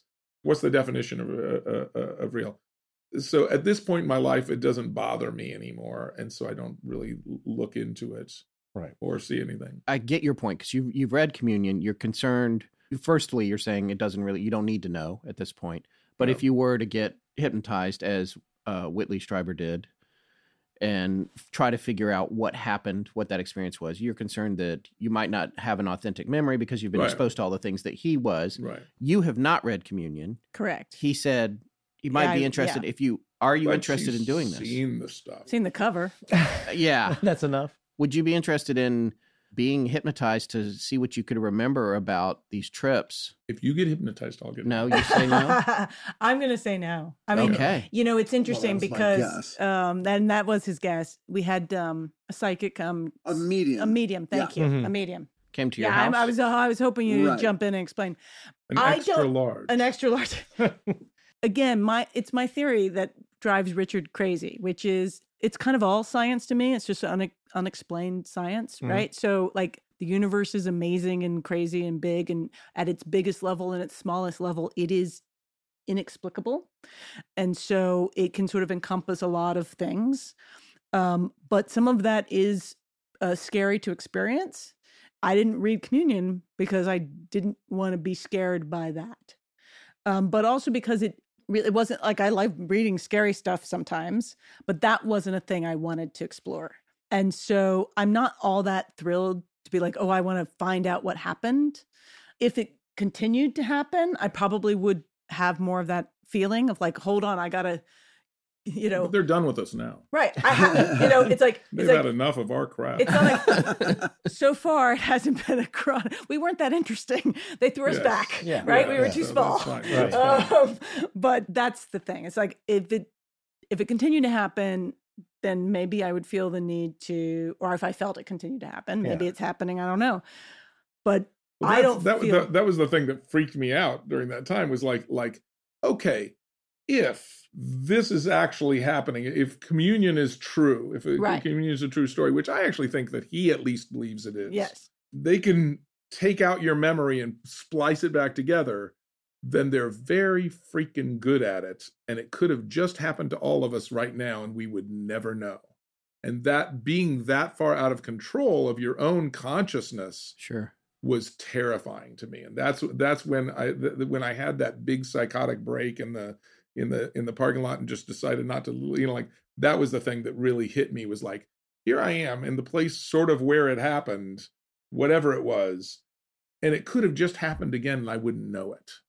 And th- you know th- uh, uh, that's the thing that made it scary to me and made me was like you know I'm, I'm okay not knowing. this this experience felt like we're missing something, right? Like it doesn't. But the experience itself, again, the San Diego one more was than weird the- but it wasn't was like- weird after the fact. It wasn't weird during the fact, right?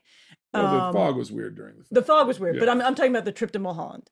Yeah. That that oh yeah that was just that was a drive to Mulholland that just ended up being taking too long. And like it didn't make Yeah. it doesn't add up. Mhm. But I don't necessarily have a I have some weird feelings because when we try to piece it together, yeah but the feeling of the drive itself was not bad. Yeah, there was nothing And- remarkable at all about the drive other than how fast we were going on the freeway. Um, Yeah. Yeah, but but again, I think it's whoever that I the do, guy was. was I don't want to look into the abyss too often and too much. Yeah. I know you guess. guys. That's your whole. That's your whole story, right? Uh, That's the whole. we, we, we peek and then run away because it's it, at some point you know what you're describing it's like the john keel character in, in the mothman it's like there's this phone call that could maybe answer everything from your Right. long lost wife but it may only lead to madness as well because it's nothing it's not And the you'll answer you're never know get. what which of those it is. Right, right. Because uh, here's one thing: it's Right. like you know the, the movie Yeah. got panned, but I actually watched it last night. I'd, I'd seen you know chunks of it on, on TV here and there, and and there was I think one scene that is What not in the book. Uh, Communion. Oh, Oh, I. Yeah, uh, with the with the Christopher Walken chewing the that's- scenery and just yeah. It's a little over the top, but you know, screenplay by Whitley Strieber. There was one scene though, which is yeah, that's the it gets kind of ridiculous because they're the aliens are dancing and he sees a version of himself. pencil in his ear. Yeah, it's just he sees a version of himself, which is kind of like the medium of communication, not so much with the aliens. And this is not spoiling it, but this is one part where the alien kind of takes off a mask and he sees maybe this unveiling of what these things really are. And a piece of a mask comes off and it's something grotesque. And Christopher Walken, Strieber in the movie saying, like, no, I don't buy that. I don't buy that that's the real, you know, that's the truth of you. Is that you, what you are is kind of like a Chinese box. You take away one part and there's something else behind it. There's something else behind that. And there's something else behind that. And then the comical version of or what his dream self kind of as a magician says what you have to understand is you're never going to get the truth you'll never see us essentially so you're going to have to deal with that fact there is no answer here so you kind of have to walk away with what you got and make your make some sense of of it whatever you can but you're not going to get the real truth that's just not allowable You know, that is Yeah, like I mean- Mothman prophecies. I mean, that is Yeah. kind of the theme is that the answer is not available. right You know, we're not going to get it here and now. yeah so you're, and you're that's so quantum physics, right? Yeah. I mean that like and that's sort of where like you can't know. Schrodinger's cat. Yeah. both answers and, both and answers neither and It- neither yeah. answer. particle, du- and- particle duality of, uh, Right. of light and stuff. If you're if you're looking at the particle, then you've it's not where it was. Or Right, Like you know, so I'm saying it all wrong, which is why I'm not a physics professor. But I do Um, like I, I do like this very human impulse to set aside the thing that doesn't fit. Yeah. And not feel that it has to it's like, you know what? Everything else in my life I can pretty much track, makes a lot of sense. This thing doesn't fit. I'm just gonna move on and it'll always be off to the side. And that's to me very psychologically adaptive. And it's a a real healthy way of dealing with these things that don't make sense. And I think it's sort of the opposite of the assumption that, oh, people are always tr- trying to, you know, mystify their lives and make things more magical and weird, but they're really all very explainable. Hmm. I think most people either try to explain the weird things that happen in their life, or if they can't, they just simply set it aside and they don't let it drive them nuts. right. You set that Yeah. puzzle piece. Well, uh, Yeah. uh, What's that you What's interesting fit. is during that time where I was going crazy, and and where, where, Yes. where, where you thought I was going crazy, I would tell this story to everybody to to, to Yeah. see if anybody could poke holes in my Mm-hmm. you know in, in in what I'd figured out. And the first thing I would say is, has anything unexplainable ever happened to you? And and to a person, they all said no. Hmm. And then I would tell my story, and they would go, "Oh, wait a minute!" And they'd have a uh, have, have like a ghost story, or it's- or a, a UFO sighting, Yeah. Or something like that that they weren't even thinking of. You know, and I asked them the question: Has anything unexplainable ever happened to you? And that didn't bring Mhm. that up into their brain. It took me telling my story and making it okay for their brain to go find that. Yeah. For them that's to- to interesting. come- Yeah. I think these things get buried. People don't want to think about them and they don't think about them and they put them away. And I think they're underreported. The notion, I, again, that it's like, oh, everyone sees the full moon and suddenly they've seen a UFO. I think it's the opposite. Well, thank you so much. Yes, Uh, absolutely. We really appreciate it. It's, it's you've been very generous with your time and your and your stories here, and and I think that's how we share a sense of community when we do share our stories, Yeah. and that's what we've hoped to achieve here. If you want Dan's Oh, look at Perry. you Oh my God. Twitter. Oh, wait. yes, Follow Dan on Twitter for I got this. dibs on this. yeah, we we Yeah, will I'm post at Dan everybody's Povenmire uh, on Twitter. stuff. At Dan Povenmire on Twitter. Look at that I'm at kick. Susan Lambert. But at Susan Lambert. at Susan Lambert. Also But at at 134 West. We, do you see your at productions? 134 Yes. underscore west. Underscore west. We're doing Macbeth and um, right, and a yeah. new play that I wrote called Confidence. Yeah. And the speech. Yeah. About Carter's 1979 crisis of confidence speech and what it means to me in modern times. Very nice. Yeah. Rich, anything to plug while we're still No, on? no, no. You, Okay. you've, you've got all my You've information. been I want the, We're want the making a new on Phineas and Titans. Ferb movie for Disney Plus. Oh, really? Oh, That's awesome. We are. So When's that coming out? Uh, I think sometime it, it's sometime 2020. I think it's summer is what Okay. they're what the, what they're looking at because that's what the show's all about. Excellent. All right, here we go. Very nice. Recording is off there. And three, and- two, oh, we're already off the air. Okay, so there's that story. Pretty interesting. huh? It's a really fascinating story. And we actually had intended to come back after the roundtable and talk a little bit about missing time stories in general. But then it occurred to us hey, we're not the experts here. But, you know, the longer we've been at this, we are getting more connected with people who are experts. Yeah, and that's a good thing because people that we know that have these stories and they tell them to us, their question to us immediately is, What is this? What's going on? Well, we may never know, but we can get a good insight on it with some good hypotheses. So we reached out to our good friend, fellow podcaster, and the original king of paranormal podcasting, Jim Harold, and we asked him if he could connect us with his friend and frequent guest, Micah Hanks. Micah is such a prolific writer and contributor to so many of the websites we come across during our research that his name has been coming up constantly for years, including uh, he's a frequent contributor at Mysterious Universe. We're thrilled to have him on the show tonight to talk about Dan and Susan's story with us. And we'd also like to thank Jim Harold again for getting us connected. Yes, and by the way, you can find Jim's podcasts anywhere you find all of our shows, and that includes the Paranormal Podcast with Jim Harold and Campfire, along with many others in his Paranormal Plus Club. All right, let's roll our conversation on missing time with Micah Hanks. We would like to welcome, for the first time, and it's way overdue, Micah Hanks to Astonishing Legends. To uh, he he agreed to come on the show and talk to us a little bit about the story you just heard. Micah, thank you so much for taking the time to talk to us today. Well, guys, it is my pleasure. I am definitely a fan of the program. And of course, our mutual friend Jim Harold has told me so much about the stuff you guys have been doing lately. And so I'm really glad we could connect. We're grateful as well. And I, I do want to give, I'm glad you mentioned Jim. We want to give him a big shout out for making this happen. Uh, for any of our listeners that don't know who we're talking about, we're talking about uh, Jim Harold, who has the Jim Harold Show and uh, about 25 other shows, all amazing. My favorite one is Campfire. So you guys should look for that wherever you can get your podcasts. And uh, so, Micah, why don't you introduce yourself to our listeners? Tell them uh, a little bit about what you do and your background. Yeah, certainly. You know, I actually grew up like a lot of people who listen to this podcast, and in fact, actually, the hosts on the other end of the mic. Uh, you guys, I'm sure, are probably like me in the sense that you grew up reading about these subjects. And, you know, a passion of mine has always been anthropology and I'm actually a lot more involved with Southeastern archaeology these days with what's called the Seven Ages Research Associates. I'm a co founder of that group. And uh, we do a podcast in addition to a couple of long running podcasts I've been doing now. Uh, the Gralien Report is probably what I'm best known for. And that podcast has been available. Gosh, I mean, I've been doing it since 2011.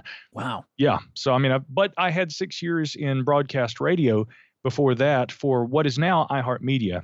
Oh, cool. But uh, it was it was still Clear Channel Radio at the time, and so I actually have a background in radio production, and uh, you know that kind of carried over naturally into podcasting. But but long before any of that, yeah, I was reading these kinds of books and these kinds of stories, and I was always fascinated with the unexplained. And although you know I try to take a very critically minded and objective approach to it these days, it is inherently skeptical, but I don't think that I favor usage of the term skeptic in the sense of the big S skeptic uh, mm-hmm. for myself anymore because for a long time I called myself a skeptic. And what I've come to believe is that, well, first of all, like John Keel said, belief is the enemy. Never believe something just because you feel like you want to. And I also think that at times when people espouse skepticism, they too are equally given to belief systems. And you never enter with prejudgment when you're going to discuss various phenomena in nature. There is a lot about our world, our universe, I think, that is undiscovered.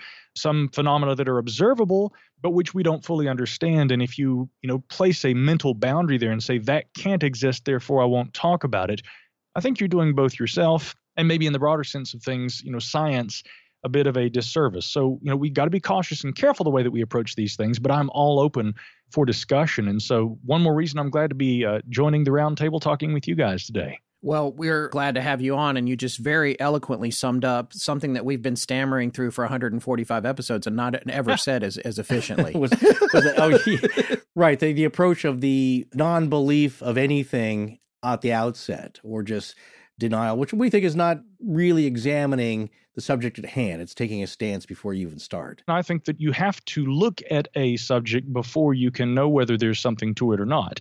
And so there are a lot of subjects like that that I would find of interest. And I think that in order to be able to discern whether there's something worthy of scientific study, or even if we were to borrow a Charles Fort ism, you know, that mm. labeling of the damned, you know, the procession of yes, the damned. Right.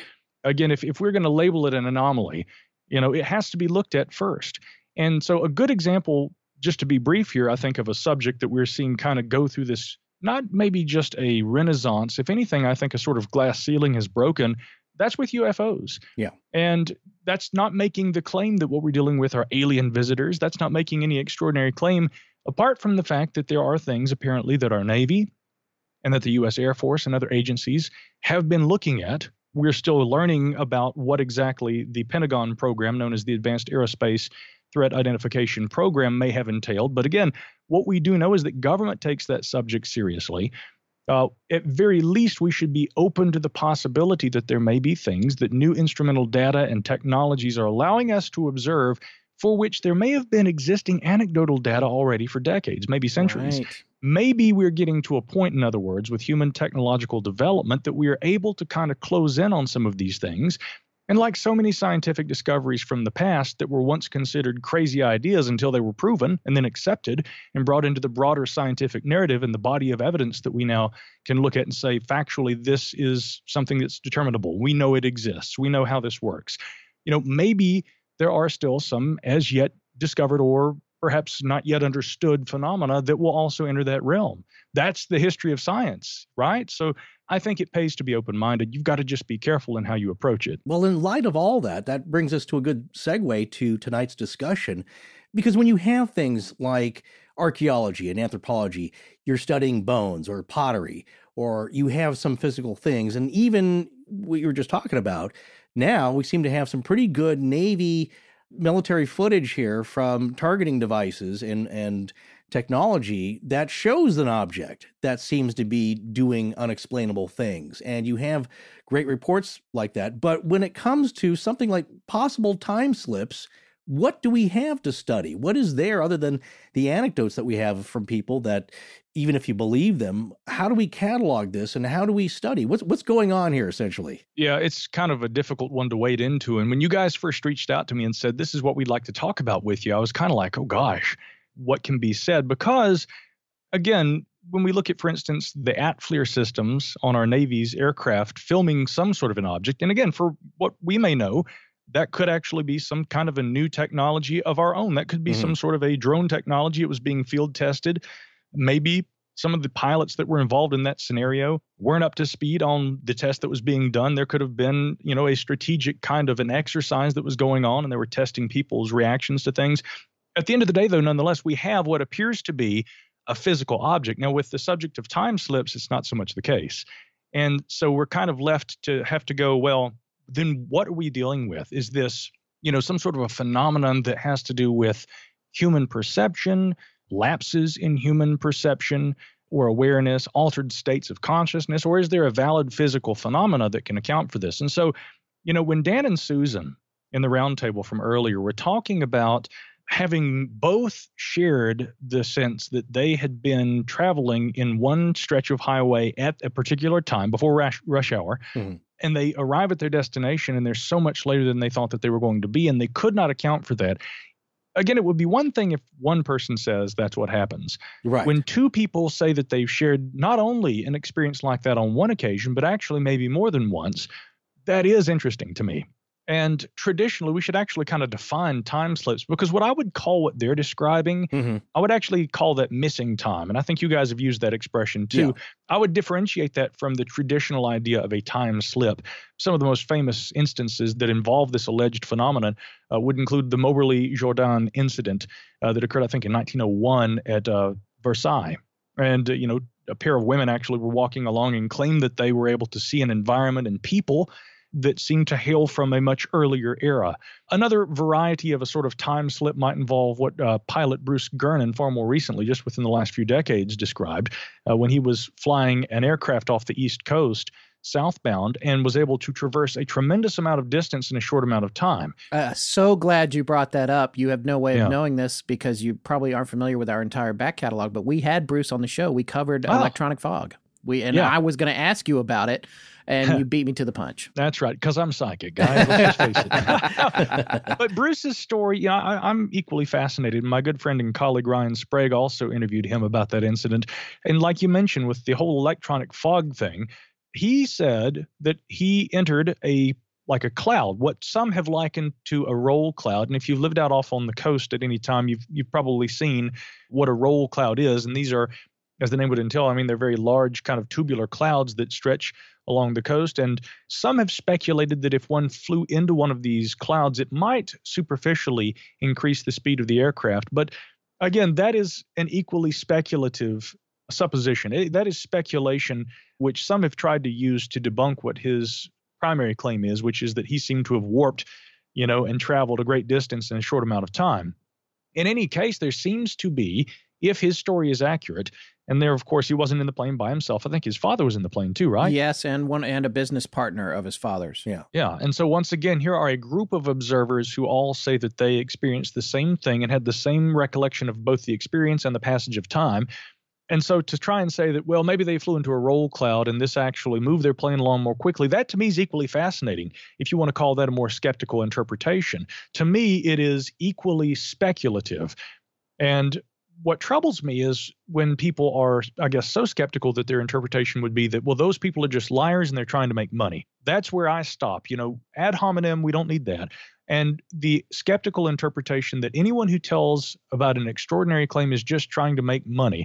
And you don't have to tell me how much Dan and Susan were paid, by the way. I mean, uh, just in pizza. Whole, Again, that's early pay here. Yeah. and that's the whole thing. Again, how else would they benefit from sharing a story that, again, based on my listening, of them telling the story, I mean, it seemed entirely genuine, and they seemed genuinely perplexed by having had that again shared that experience. Mm-hmm. So that's interesting to me. And so the way I try to approach this is okay on the levels of human perception and our understanding of time, whatever that is, and we can get into that in a moment too. Mm-hmm. You know, what could we be dealing with here? And I think this is going to take us a little down the physics rabbit hole. I guess you call it a wormhole in physics, though, right? Yeah, yeah that's right. That's right. right. We and we love to talk about physics, and we know just not enough to uh, keep it interesting because we're completely clueless. But it's uh, we'd love to hear anything that you have on this. You had indicated to me that you might have uh, something to something to share with regard to how time is perceived. Well, yeah, certainly. And I actually want to, you know, we'll start there, but I want to move from perception of time and, and you know thermodynamic laws in relation to that.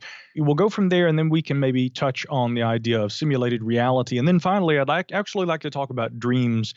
Premonitions and synchronicity. Great. Uh, because I actually think that all these things may be related. Now, let's draw the line in the sand. We are entering the realm of speculation. So, you know, for all mm-hmm. the hateful, angry bloggers out there who you know, who are going to troll me and say this is what Hanks believes. You know, let's let's just. Be, I'm sure you guys get plenty of that too. I mean, uh, you yeah. know, I think it's okay to have a conversation, ladies and gents, and we don't have to commit to belief in it. The late great Mac Tonnies a friend of mine. His final book was all about his hypothesis about a potential crypto-terrestrial civilization that might exist here on Earth. He didn't believe it, according to most who knew him, but he wrote this eloquent essay about the you know the idea without marrying himself to it because he thought it was an interesting idea to discuss. So in that tradition of mac tonnies let us proceed. Indeed. Hey that rhymed. My favorite chapter in uh, the late and great physicist stephen hawking's book a brief history of time. In my copy i wish we were all here together because i would have brought it and shown it to you. And i have mine right here. It's raggedy it's beautiful you know because it spent way too much time on way too many old shelves and when I finally found it in the bookstore someplace, I was like, yep, that's it. And I grabbed it raggedy and dusty and moldy, and I've loved it ever since. But my favorite chapter in that book is on the arrow of time. And actually, for those who haven't ever read this book, you need to read it. But don't get the shorter, the condensed version, a briefer history of time. It's already mm-hmm. brief, guys. You don't mm-hmm. need to make it any shorter. and I think that the briefer history of time omits a lot of that chapter from the original version of the text about the arrow of time. So I'm telling you, make sure you get the full version and read that chapter. Now, in that chapter, Hawking basically presents the argument that, first of all, there is acknowledged to be the concept that we know as an arrow of time. He actually points it out in three different areas of physics the thermodynamic arrow of time, and then there's the psychological arrow of time pertaining to human perception of time as we perceive it as passing, and then also in terms of cosmology, a sort of cosmological arrow of time. And in that chapter, he says, What I want to try and present is the argument that the thermodynamic relationship to the arrow of time actually explains the psychological arrow of time, and that those two actually jibe completely. And so that's where we'll kind of work right now for today's uh, lesson. Okay. Because in the thermodynamic range of phenomena, again, he basically makes the point that time, I guess we could say, moves or proceeds in the same order in which entropy increases. Now, in order to understand what he's talking about and how that relates to human memory, and this is interesting, and I want to really make this point because we're going to kind of dovetail back around to this, but human memory, in terms of brain function. Hawking actually said in his book, he said, We don't understand all the workings of the human mind. And so it would be difficult for us to frame the argument in terms of the workings of a mind that we don't fully understand. Beautifully poignant uh, statement right there. So we'll come back to that because that's entirely relevant to what we're going to be discussing. But he said instead, for purposes of our argument, we're going to talk about how a computer works because a computer, if there ever truly was anything, you know, as, as God made man in his image, if humans were making an atom, our atom would be the computer. More and more computers are becoming more and more like intelligent thinking machines. And even if they don't resemble us physically, their function is very much becoming like how our brains function.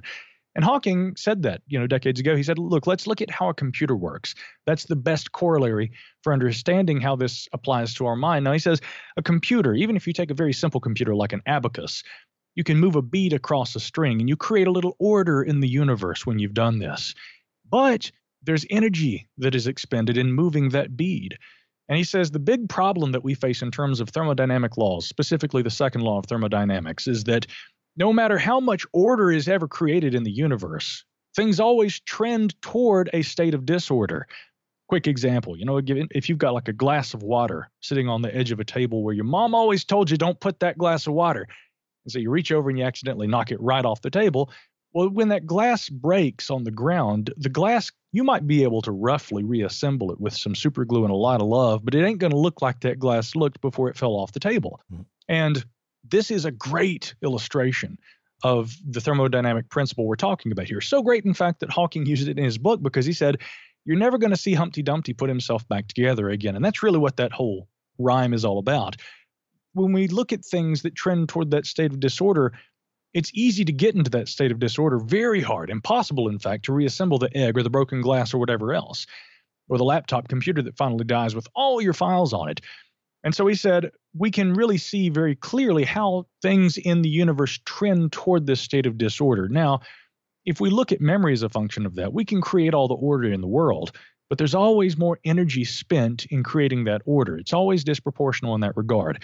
I can read Hawking's entire book, I can commit a lot of the ideas to memory, but I have to eat food in order to have the energy to be able to stay awake and to read that mm-hmm. book. I'm going to have to consume several cups of coffee. I'm going to have to run out and drive around and you know run errands because I've got to pay bills. I've got to maintain my own you know life and living. And so in the process of reading a book and committing to memory and creating order in the universe, there's a lot of energy that's spent. And so Hawking made the contention that essentially our brains work the same way. And because of this, because we are beholden to entropy and that thermodynamic arrow of time, we aren't able to remember future events. In a block universe, he says, I mean, again, future could be as real as the past. And every time I say right now, that just became the past. Right now just became another moment in our collective perception of the past, right, guys? Mm-hmm. That's right. Mm-hmm. And so he said, you know, again, with this thermodynamic element in mind, I think that the thermodynamic principle explains the human perceptive principle. And hence, in this universe in which we occupy, we'll never be able to get around the fact that we remember past experiences.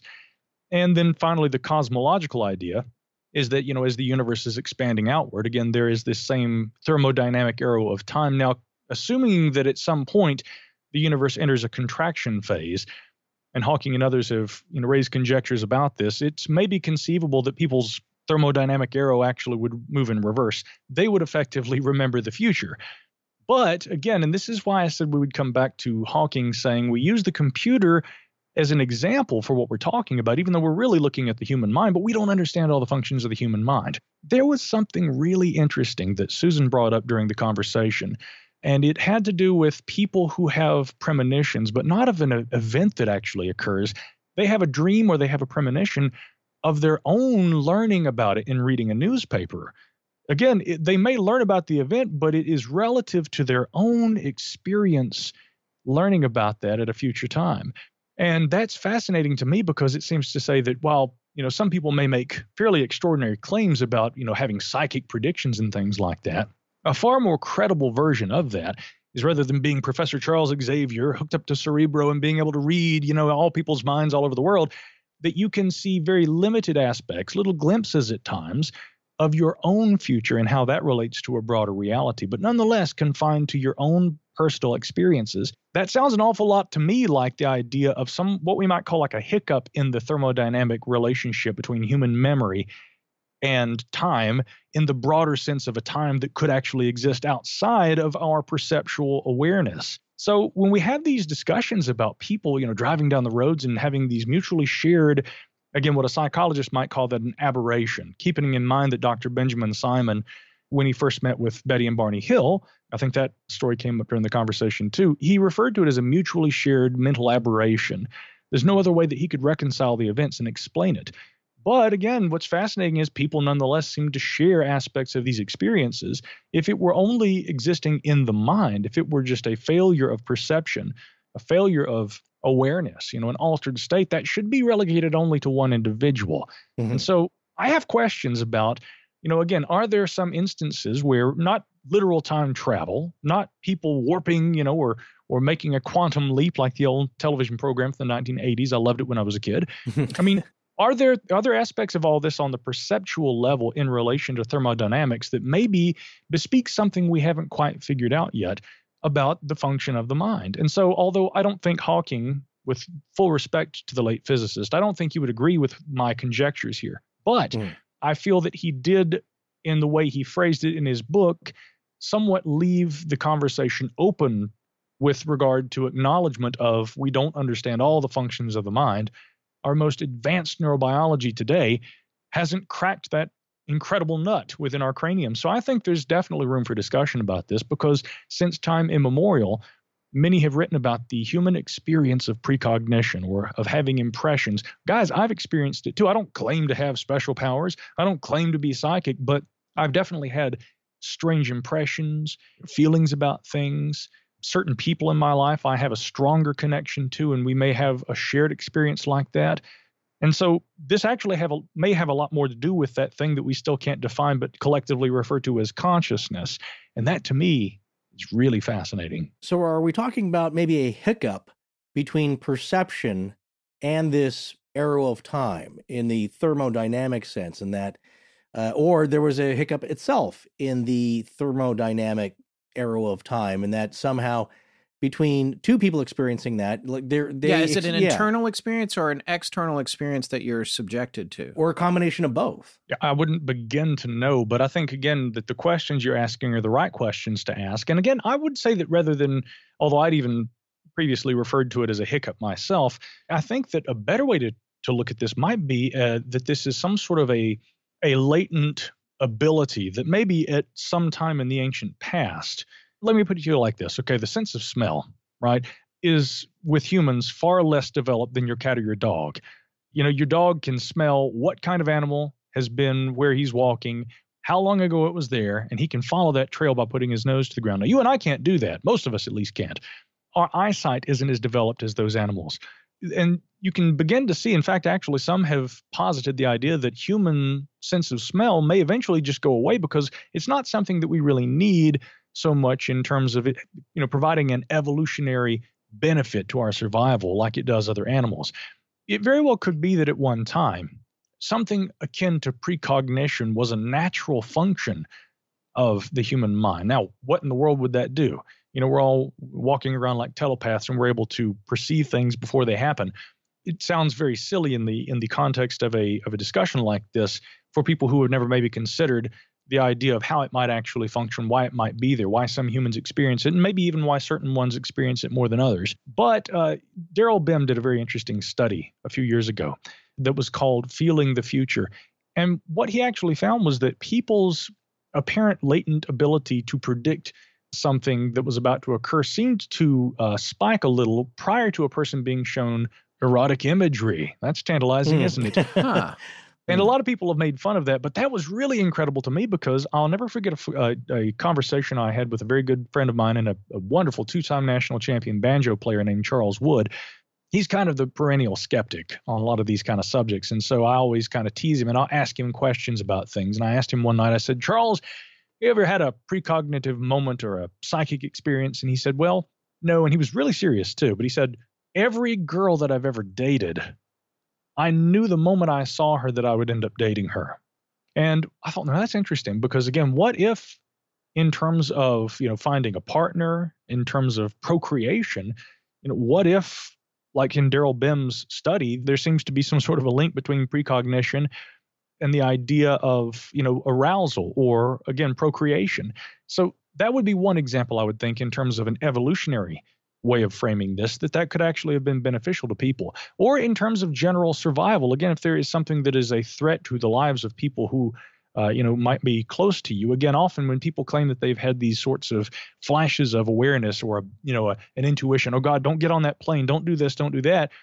It is in response to a potential threat so again there's typically if if it's not procreative there's an existential component to it and so often if you actually look at the literature it seems to me very much that the idea of some sort of a latent kind of a capacity for being able to have a broader awareness beyond what our normal known senses can perceive would make sense. Now, that doesn't mean it absolutely exists. I'm speculating about how it could exist and what the reason might be. But again, if you look at the literature, a lot of people claim they had these experiences, right? Yeah. Oh, it's fascinating. And I mean, you struck a chord with me. I mean, it's a very personal thing, I guess, for me to say on the air, but I knew pretty much the minute I saw my wife that I was going to marry her. Oh, there you go. And we're celebrating our 25th anniversary this year. And I, pro- I proposed to her six weeks after we met. I know that feeling, oddly, that you just described, and I never really thought about it in that context until you just said it. Right. And again, I'm a big fan of the idea that things that people would label paranormal, I don't even like that term paranormal because, like so many other terms, they have stigmas associated with them. But I'm a big fan of the idea that those things which we call paranormal are simply normal things that we don't have a full understanding of yet. It's kind of like the idea of an enemy is just a friend you haven't made yet. Boy, if, if everybody thought about it that way, we'd all get along so much better.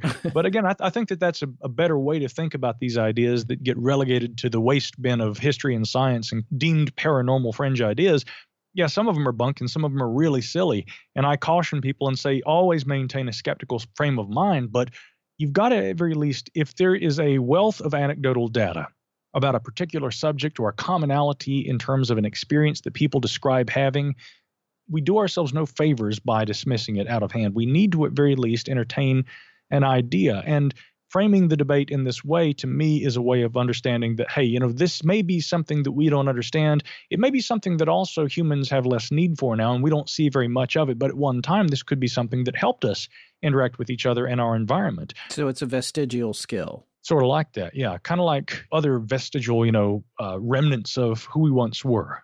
You know pharyngeal gill slits and things uh, that you know people in in various stages of development while uh, you know moving from the embryonic stage to birth that humans actually go through in the womb and things like this. Yeah again we can already see vestiges of what we once were. Maybe this is a part of that also.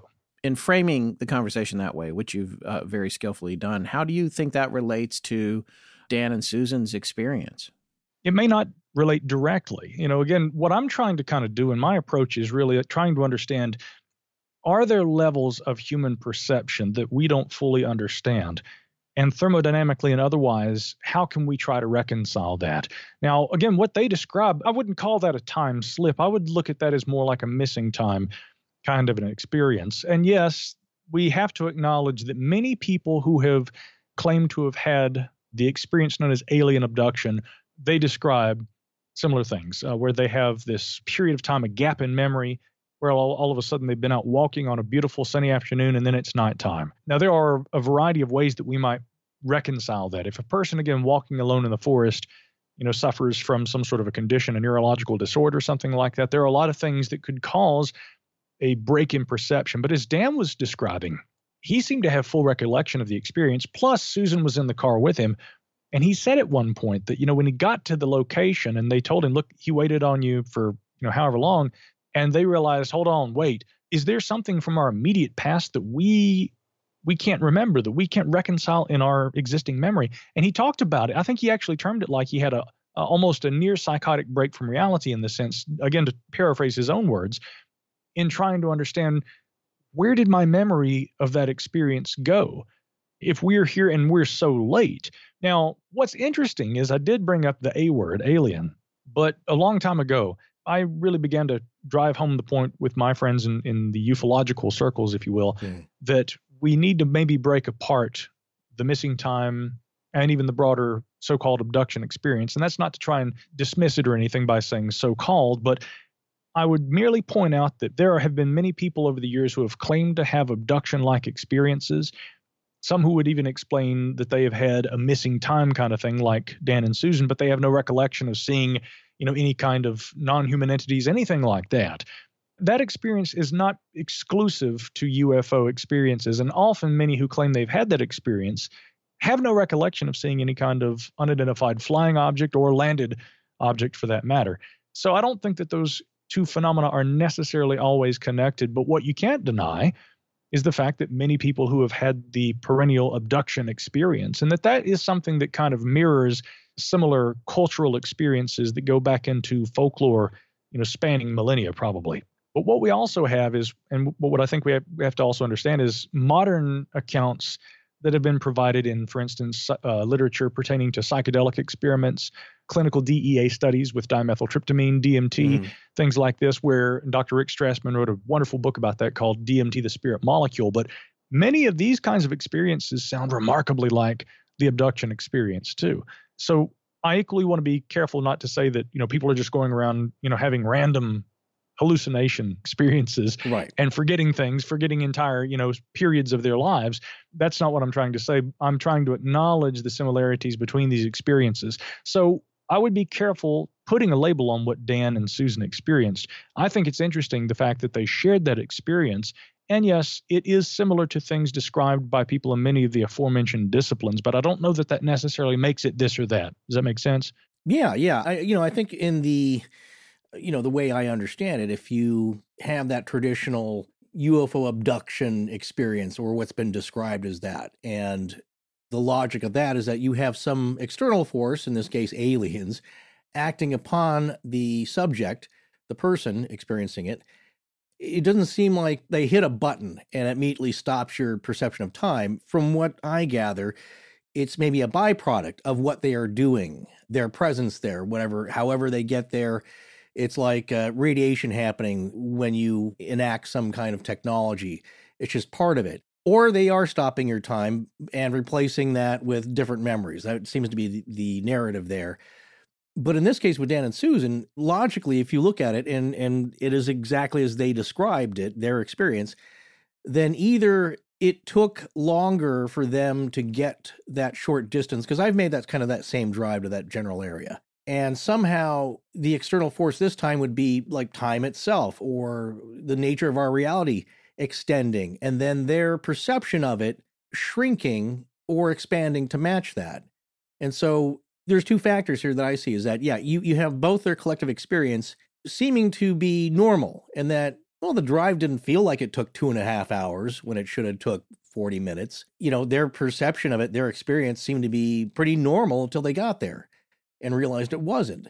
So that adjusted, or their experience stayed normal, and somehow this outside factor, which would be, I guess, in this case, if it wasn't anything like aliens, it doesn't sound like it is to me, that some force, and this is the arrow of time, then having an adjustment itself, greatly extending what should have been a 40 minute experience into something that was like two and a half hours. So there's a disconnect there between a glitch in the matrix. Well, sort yeah. of, but oh. not like, you know, it's not a jump cut. It's like a long dissolve that you don't notice, you know, talking in filmic terms. Right. Well, you know, what's interesting about it too is, you know, one way we might kind of phrase the experience is that Dan and Susan's relationship with time seemed uninterrupted to them, but was different from the relationship that others nearby were having with time. Yeah. Now, most people would say, huh, that's impossible. That is nonsense. But really, if we're talking about relativity, there is a very similar concept in relativity that actually would account for this. Now, that's not to say that it would easily occur under the circumstances Dan and Susan described, but let me share a quick excerpt from chapter 9 in Hawking's book because I had this on my mind after hearing their discussion. Hawking writes The discovery that the speed of light appeared the same to every observer, no matter how he was moving, led to the theory of relativity, and in that one had to abandon the idea that there was a unique, absolute time. Instead, each observer would have his own measure of time as recorded by a clock that he carried. Clocks carried by different observers would not necessarily agree and thus time became a more personal concept relative to the observer who measured it. Now, again, we have demonstrated Einstein's prediction that what he called time dilation would occur. Again, it's a very minute difference. And for anyone who may not be familiar with this, if you take two clocks that are timed to the exact second, millisecond, and you put one right here on the table with us as we're talking, and you put one on a plane, and you take that plane high up to a very high altitude, and it's flying very fast in a circle around the Earth, and it comes back, the two clocks are going to be slightly out of sync with one another due to the way that time was passing relative to each of the clocks. Mhm. And so, again, we recognize that time dilation is a real thing. And although it would be difficult to understand why there would be a significant gap in the passing of time for two people traveling in a motor vehicle along a highway versus those who were at their destination, the point I would like to make is that in terms of a generic concept that is existent within general relativity, yeah, we have a concept that describes that exact same thing. Time dilation is what it's called. So the idea that time can't be special to one group of people or an individual versus people in another location, that's Mhm. absolutely not true. I mean, Yeah. we can account for that in relativity. Yeah, I, I think the fascinating experiment here would be at that moment when they took that trip for Scott and I to have been following them in our own car. Because you wonder, is what they're experiencing at that moment Yeah, just in that happen? car? Somehow we would have had to arrive at different times. or we we, or we have the same experience because as you were saying micah the guy who was the assistant or setting up the interview for this director they experienced that normal or i guess the ongoing for the rest of the world arrow of time and to him these two kids from college were two hours late to their interview so for that person and the director who waited around everything else was regular. If we were to follow them in their car, then you wonder is it happening, yeah, within their consciousness, their shared perception and experience of reality? Is it a bubble that encapsulated their car? And it, it- of course, now what you're talking about reminds me of that uh, one of my favorite Twilight Zone episodes where the space explorers return to a small town and everyone seems to be standing still. And what they realize is that they are moving so slow, these townsfolk and these returning uh, explorers were arriving and they're moving so fast that nobody can see them. And so their different perceptions of time are so great that the townsfolk would not even be noticing them. Yeah. It's just passing way too fast for their perception. And so, yeah, I wonder like if we were following them in a car, keeping an eye on them, tailing them, would we also experience that or would we maybe see them disappear at some point because now they're they're like on pause? They've suddenly slowed down so much that our perception of them ceases for a bit and we arrive at the location two hours early on time and then somehow later they reappear or or show up later late so i it's just fascinating i mean i would love to have Well, yeah, and then you get into the whole question about parallel timelines or maybe breaking off and reconverging. It's like a sidetrack with train tracks, and then it comes back together and they merge back into that normal timeline. So a version of them was doing the drive at the slower rate, and another version was doing it at the normal rate. But then they reconverge at the end. I, but that still doesn't work because Yeah. I don't See, know when it where- would. Yeah, it just gets so confusing. well, this is where some of the paradoxes begin to emerge. Mhm. And it's interesting that you mention, you know, different timelines and things like that, because, you know, probably the most famous paradox with relation to time travel is the idea of the so called grandfather paradox. Mhm. Yeah. You know, one resolution, one potential resolution for that involves the idea of a multiverse in which travel back in time actually removes one from their own temporal timeline and places them in another where they may not be able to directly affect that from which they came. Now, again, so much of this, you know, ha- has to do with speculating about things that even if there is valid room for speculation, and I, I actually think that that's a healthy thing to do. I think that philosophically, scientifically, and otherwise, that humans need to be able to stretch out, you know, beyond the realm of the practical. But then again, others would raise the conjecture that, well, you know, that's just the problem, though. Time travel right now isn't something that is practical in terms of us having a reasonable expectation of being able to attain this anytime soon. And therefore, this sort of, you know, this line of speculation is useless. You guys are wasting your time. But I mean, if we didn't speculate, what in the world would we podcast about, right? That's what these Right, podcasts sure. are for. And it's fun. And also, at the end of the day, some people describe having real experiences like this. Now, let me ask you one, fellas. You know, again, let's presume because you already dropped the M word, we've dropped the A word. Now let's get the M word matrix in there.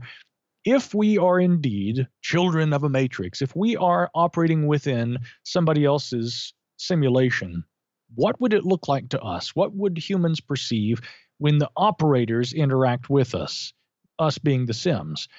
And that's an interesting one. Again, if we're talking about people's claims of alien abductions, altered states of consciousness, you know, psychonautic travels, you know, where a hallucinogenic experience is induced using chemical substances, and people have remarkably similar experiences where they meet non human intelligences that commune with them. No doubt that's why Whitley Strieber used that term in the title of his book. And I've met Whitley on a couple of occasions and Mhm. spoke with him once at length. And it's funny because, you know, one of the things that was mentioned in the conversation the other day had been how many people are frightened of that book and don't like reading it. Yeah. For me, I read it when I was young. And, you know, again, I'm cautious of endorsing the idea of an extraterrestrial reality. Who knows? Maybe that is the case. And maybe in a few years, they're going to drop down on the White House lawn. We'll see them. And then we can, you know, move forward with this conversation saying, okay, now we know that is a thing. But as an as yet unproven concept, I like to take that book out of that whole genre and just look at it as a piece of sort of scientific sci-fi speculative thought philosophy really if anything if you read that book in that context and you read it carefully there's very little discussion of UFOs, very little in mm-hmm. the way of extraterrestrial breeding programs and things like that. Right. Whitley very eloquently navigates those concepts in that book and says, Here are experiences I had. And at one time in the book, maybe the first third or so of the book, he's speculating. He says, Maybe these are time travelers from the future that don these these grayish post-industrial faces so as mm. not to disrupt the flow of time. Maybe these are something else. Maybe these are and, he goes through this beautifully written kind of rundown of what could we be dealing with. And I remember him going on CNN later, and they had a skeptic on the program just going, ah, this guy and his extraterrestrial abductions. And Whitley says, hold on, wait. He said, I never said that that's what I thought they were. Why does it make me an unreasonable person if I'm just talking about what I perceived as a valid and real experience? Yeah, exactly. I mean, that, Yeah. he actually raised a really good point. More people seem to append to, you know, that book. And admittedly, of course, Bud Hopkins is mentioned in it, and Bud Mhm, Hopkins is a UFO researcher or was, you know, so of course we have to put it into some sort of frame of reference where we culturally and otherwise can deal with it. And so that book kind of got thrown into the UFO camp. Once again, I say maybe we should actually pick it back out of that pile, read it with a fresh look and and and with fewer expectations in that context. And also, if you consider the work of the late uh, Harvard psychologist John Mack, he was looking for a variety of abnormal psychological experience to understand what people were describing with these alleged abductions. And one cannot deny, however real or not those experiences may be, that there is a level of myth and symbol that is present throughout those experiences that is undeniable and once again that seems to have a deeper archetypal resonance with us as humans going back to time immemorial. So there very well may be something to those experiences but because of all that again when i read that book it had the opposite effect on me. I actually read it and it completely removed any fear or concern i had about the subject. Hmm. forever after i would actually recommend that people read it uh, and it's a beautifully written book I used to be I Scared of it? Yeah, I was scared of it long before we started the show, and then I have been, and I'm still reading it. I restarted it in preparation for to sit down with Dan, Mhm. but because of one thing and another and being busy, I didn't get finished with it before he came by. But I am still reading it, and I am seeing it in a different light than I did when I was freaked out by it. You know, when I was much younger. But it's interesting that you say that because it is, it's all about the context and the context of the situation. And if you look at the experience that Dan and Susan had, and you take away the assumptions of context associated with, at least certainly in America, culturally, how we perceive these types of events, then it frees your mind up to be much more open to possibilities that you might be discounting because you're trying to put it in a box of some Yeah. kind. Yeah. you got to be careful with the box phenomena because again i think you know whitley's experiences one interpretation is a so-called ufo abduction but there may be other interpretations and he's even offered some of those but i think that people were all too quick to label him as being ah here's another ufo crackpot well again if in the coming years there is a broader cultural awareness a enhanced capability scientifically with utilization of new technologies and better more efficient instrumentation that we're able to collect and analyze information about unidentified flying objects as the Navy and the U.S. Air Force are saying that they're doing. And again, we don't know what that represents, merely that there is a phenomena they are studying And uh, although they're studying it, uh, there was the idea raised by Bill Nye the Science Guy the other day on CNN that, yeah, I think that there are probably some objects up there, but he says, look, this is one department messing around with stuff that they don't want the other departments to know about.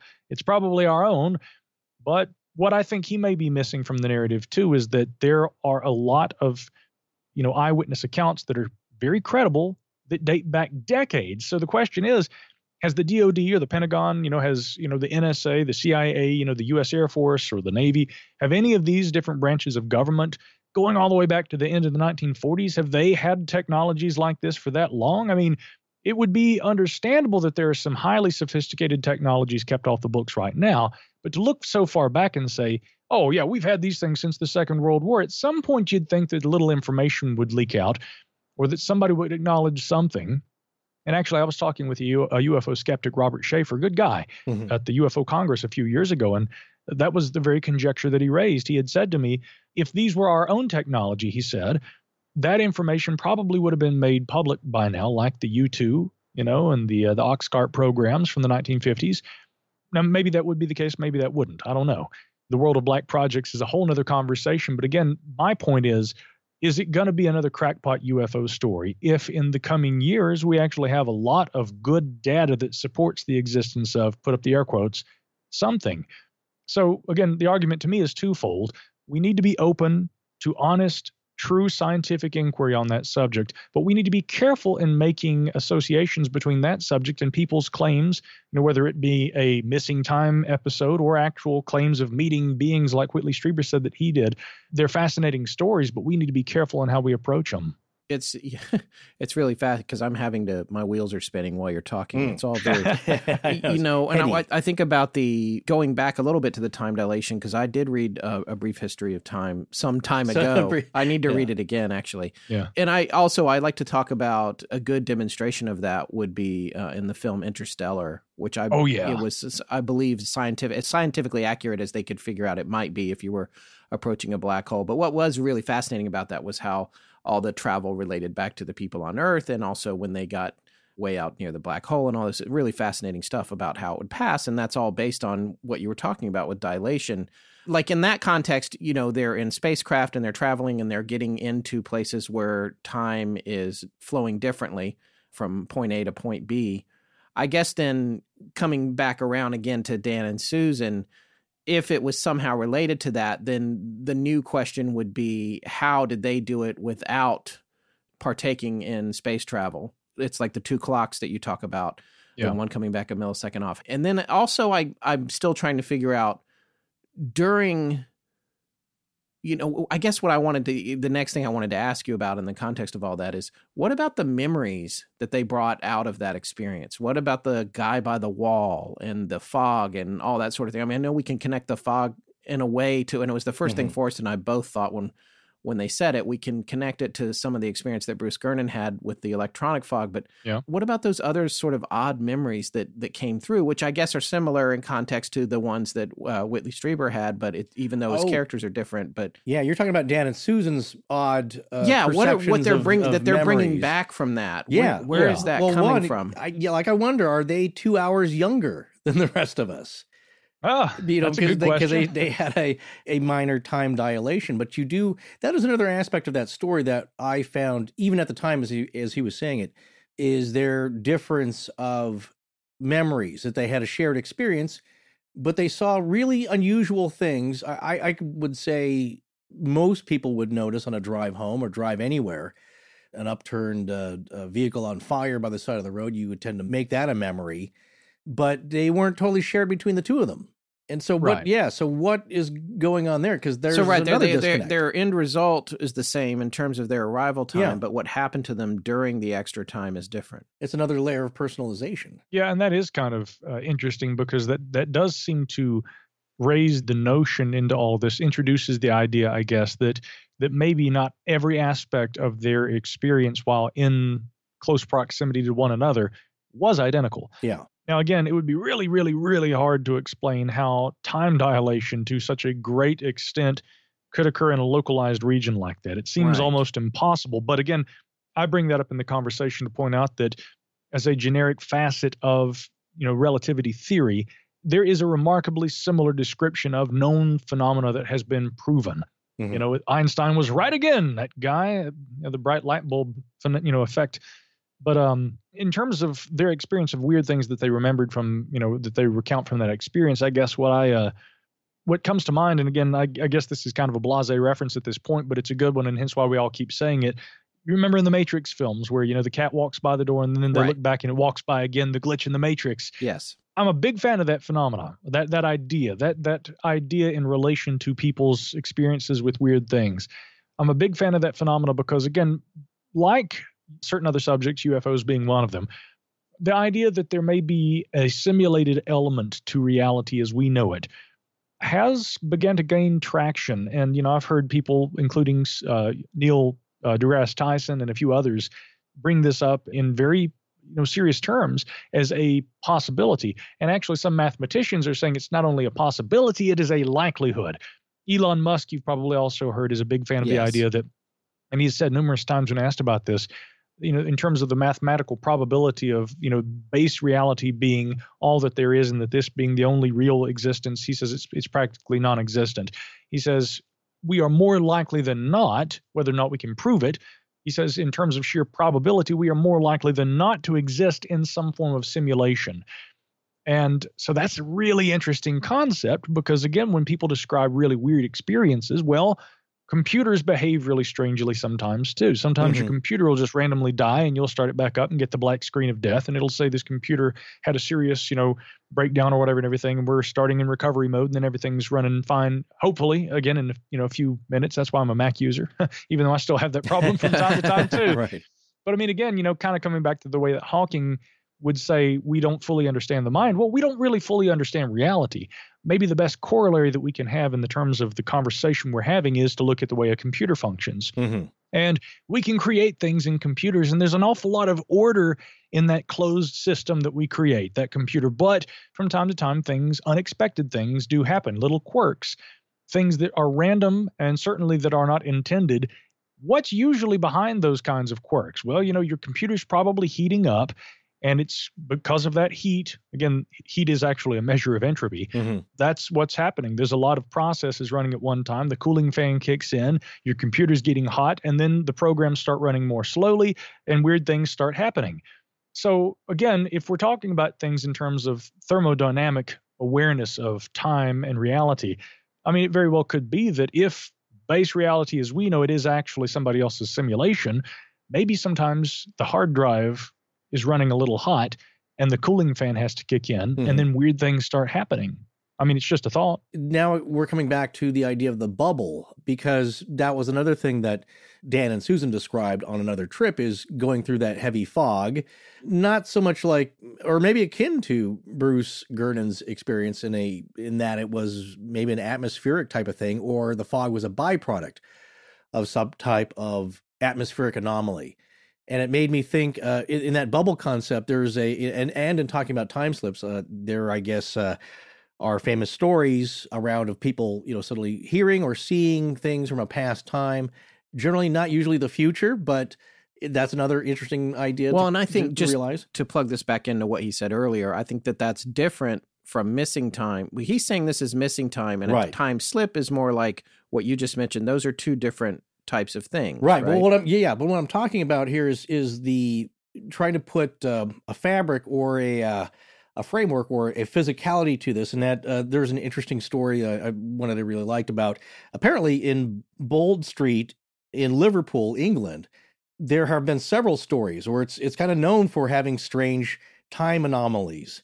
And in one story, there was a it was a young man who was I think he was being chased out of a store for shoplifting. This is back in 2006, or at least according to this uh, Medium.com article. That uh, he runs out of the store, and suddenly it seems like the late 60s to him. And I think even it's even previous to his his time. He was a young man, I think in his 20s at that time. And one aspect of that story I found interesting is that he was running away from this guy, and then he started to worry. And of course, he had his cell phone. That didn't work. He starts getting worried he can't get back to his own time.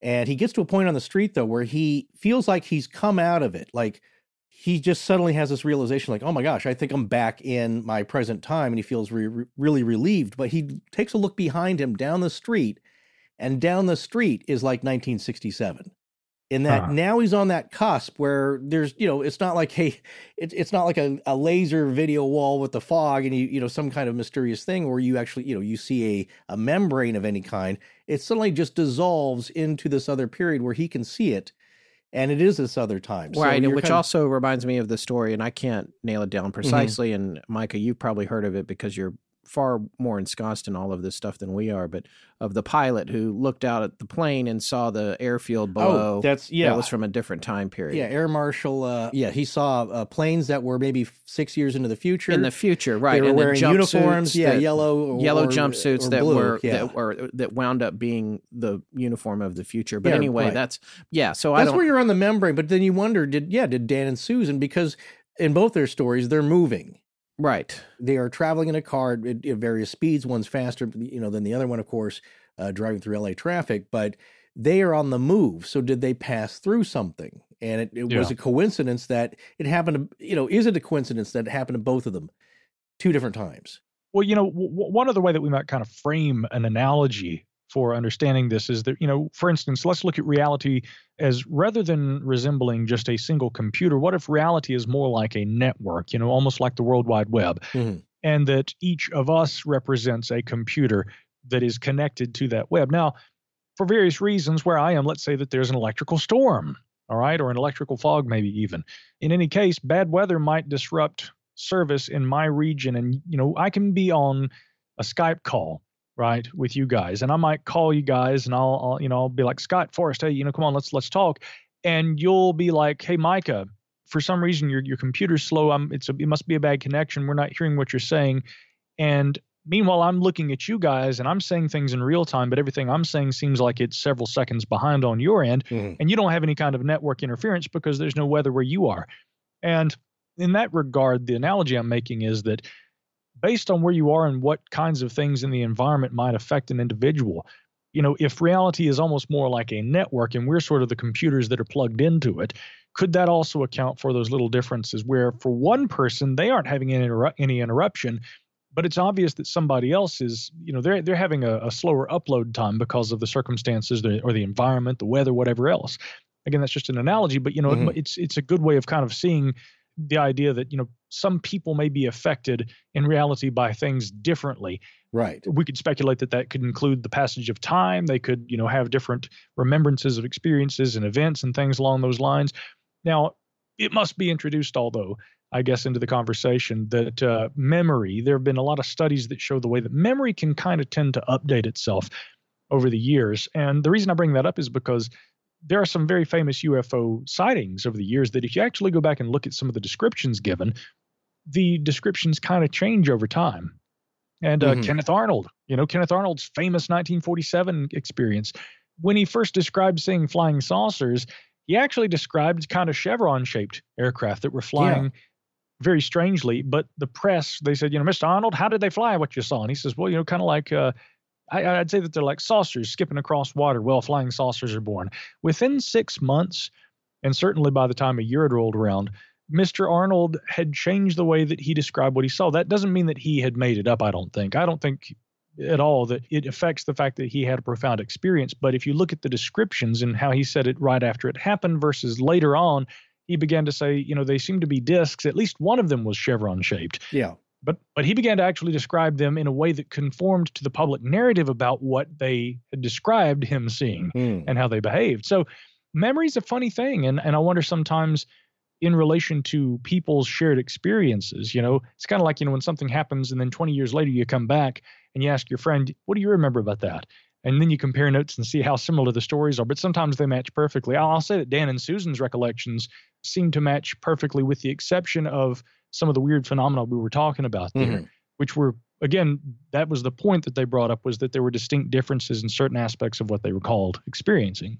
yeah, you wonder if um, you wonder what it was actually happening, and then you know because your your larger question then again about uh, the computer program or or, or the uh, re- nature of reality is that what was really happening, and did one not just remember what was actually happening, or was it only really happening to for one of them?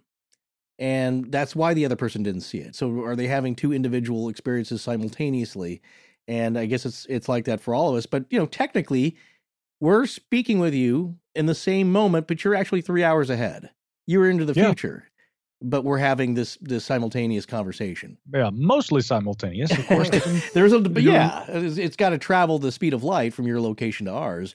But Right, yeah. uh, it, it's to our perception here, it's as if you were in the room, but really, yeah, it's late afternoon for you. So and that's actually an illusion. I mean, the illusion is, I mean, yes, we're absolutely really talking, but yeah, I mean that perception of, oh yeah, we're we're here together talking. I mean, again, it's it's kind of fascinating because, and once again, we could actually make the argument that technology is ever increasingly shifting us into this sort of virtual reality where we connect with people, we have more in common with people around the world that we've never met physically than people who live next door to us in our neighborhoods and we are on the telephone or we're on Skype or we're on FaceTime and we are communicating and we're sharing information on social media and things like this. And again, if there is a sort of a lattice to reality that we could liken to a web, I mean, we've we've introduced another one on top of that.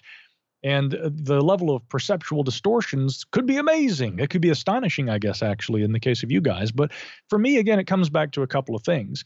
As Stephen Hawking, whether or not he would agree with the kind of conjectures we raise here, as he seemed to leave the conversation open for, part of the understanding or the breakdown in understanding may be our limitations of knowledge in relation to human brain function, memory, perception, consciousness itself. And I think that that would hold true even if we accept uh, philosopher uh, Daniel Dennett's idea that consciousness is merely an illusion that arises out of a number of extremely complex underlying neurological processes in which case I would merely say that, hey, if consciousness is an illusion, nonetheless, conceptually it exists. We're talking about it, aren't we? Yeah. And so I'm I'm totally fine with accepting. And actually, you know, I can recommend another book here, uh, Daniel C. Dennett's Consciousness Explained. I do think he does. He he he takes great strides toward reaching an explanation, perhaps without fully explaining the phenomena. Obviously, we still have a lot of questions, but whatever you choose to call it and however you choose to interpret it, I think it still holds true that there are limitations to our knowledge and our understanding of how our own minds work in relation to our environment and reality. And really fundamentally, and this brings us to the second point what reality is. What is it? How do we know how we react and, and in every level and capacity that we can react to and interact with something that we don't fully understand? And so I think a lot of people, again, at the end of the day, they hear a conversation like this. And if they're inherently perhaps too skeptical, they'll say, ah, those guys believe we live in a computer. They believe we're all Sims. You know, leave belief out of it. These are important questions that have to be asked. And until we do know, they're going to remain on the table. That's all there is to it.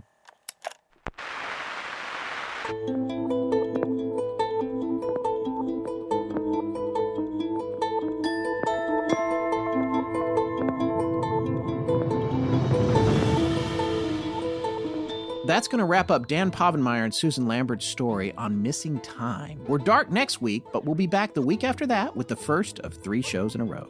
Please remember to support our sponsors. They help keep the show free and the lights on in Blanket Fortiana. Special thanks to John Bolin. no, you de- he does have to be. A, he derails. He's a good the derailer. So that's why Scott we're was grabbing my so arm. that's like, why And anyway, we're- that was the end of it. Nobody But knows that's why you're we're here. That's be, uh, is Oh because no, people know who you are. Our show is edited by Sarah Voorhees Wendell and co-produced by Tess Feifel, who is also our head of research. Our theme, which is available as a ringtone, was composed by Judson Crane, and our sound design and additional composing is by Ryan McCullough. Special thanks to the Astonishing Research Corps. But most importantly, we want to thank you, our listeners. Visit our store at astonishinglegends.com or interact with us and other listeners on Twitter, Facebook, and Instagram. You can also support the show at patreon.com slash astonishinglegends, where patrons have access to additional bonus content. No part of this show may be reproduced anywhere without permission. Copyright Astonishing Legends Productions. Good night.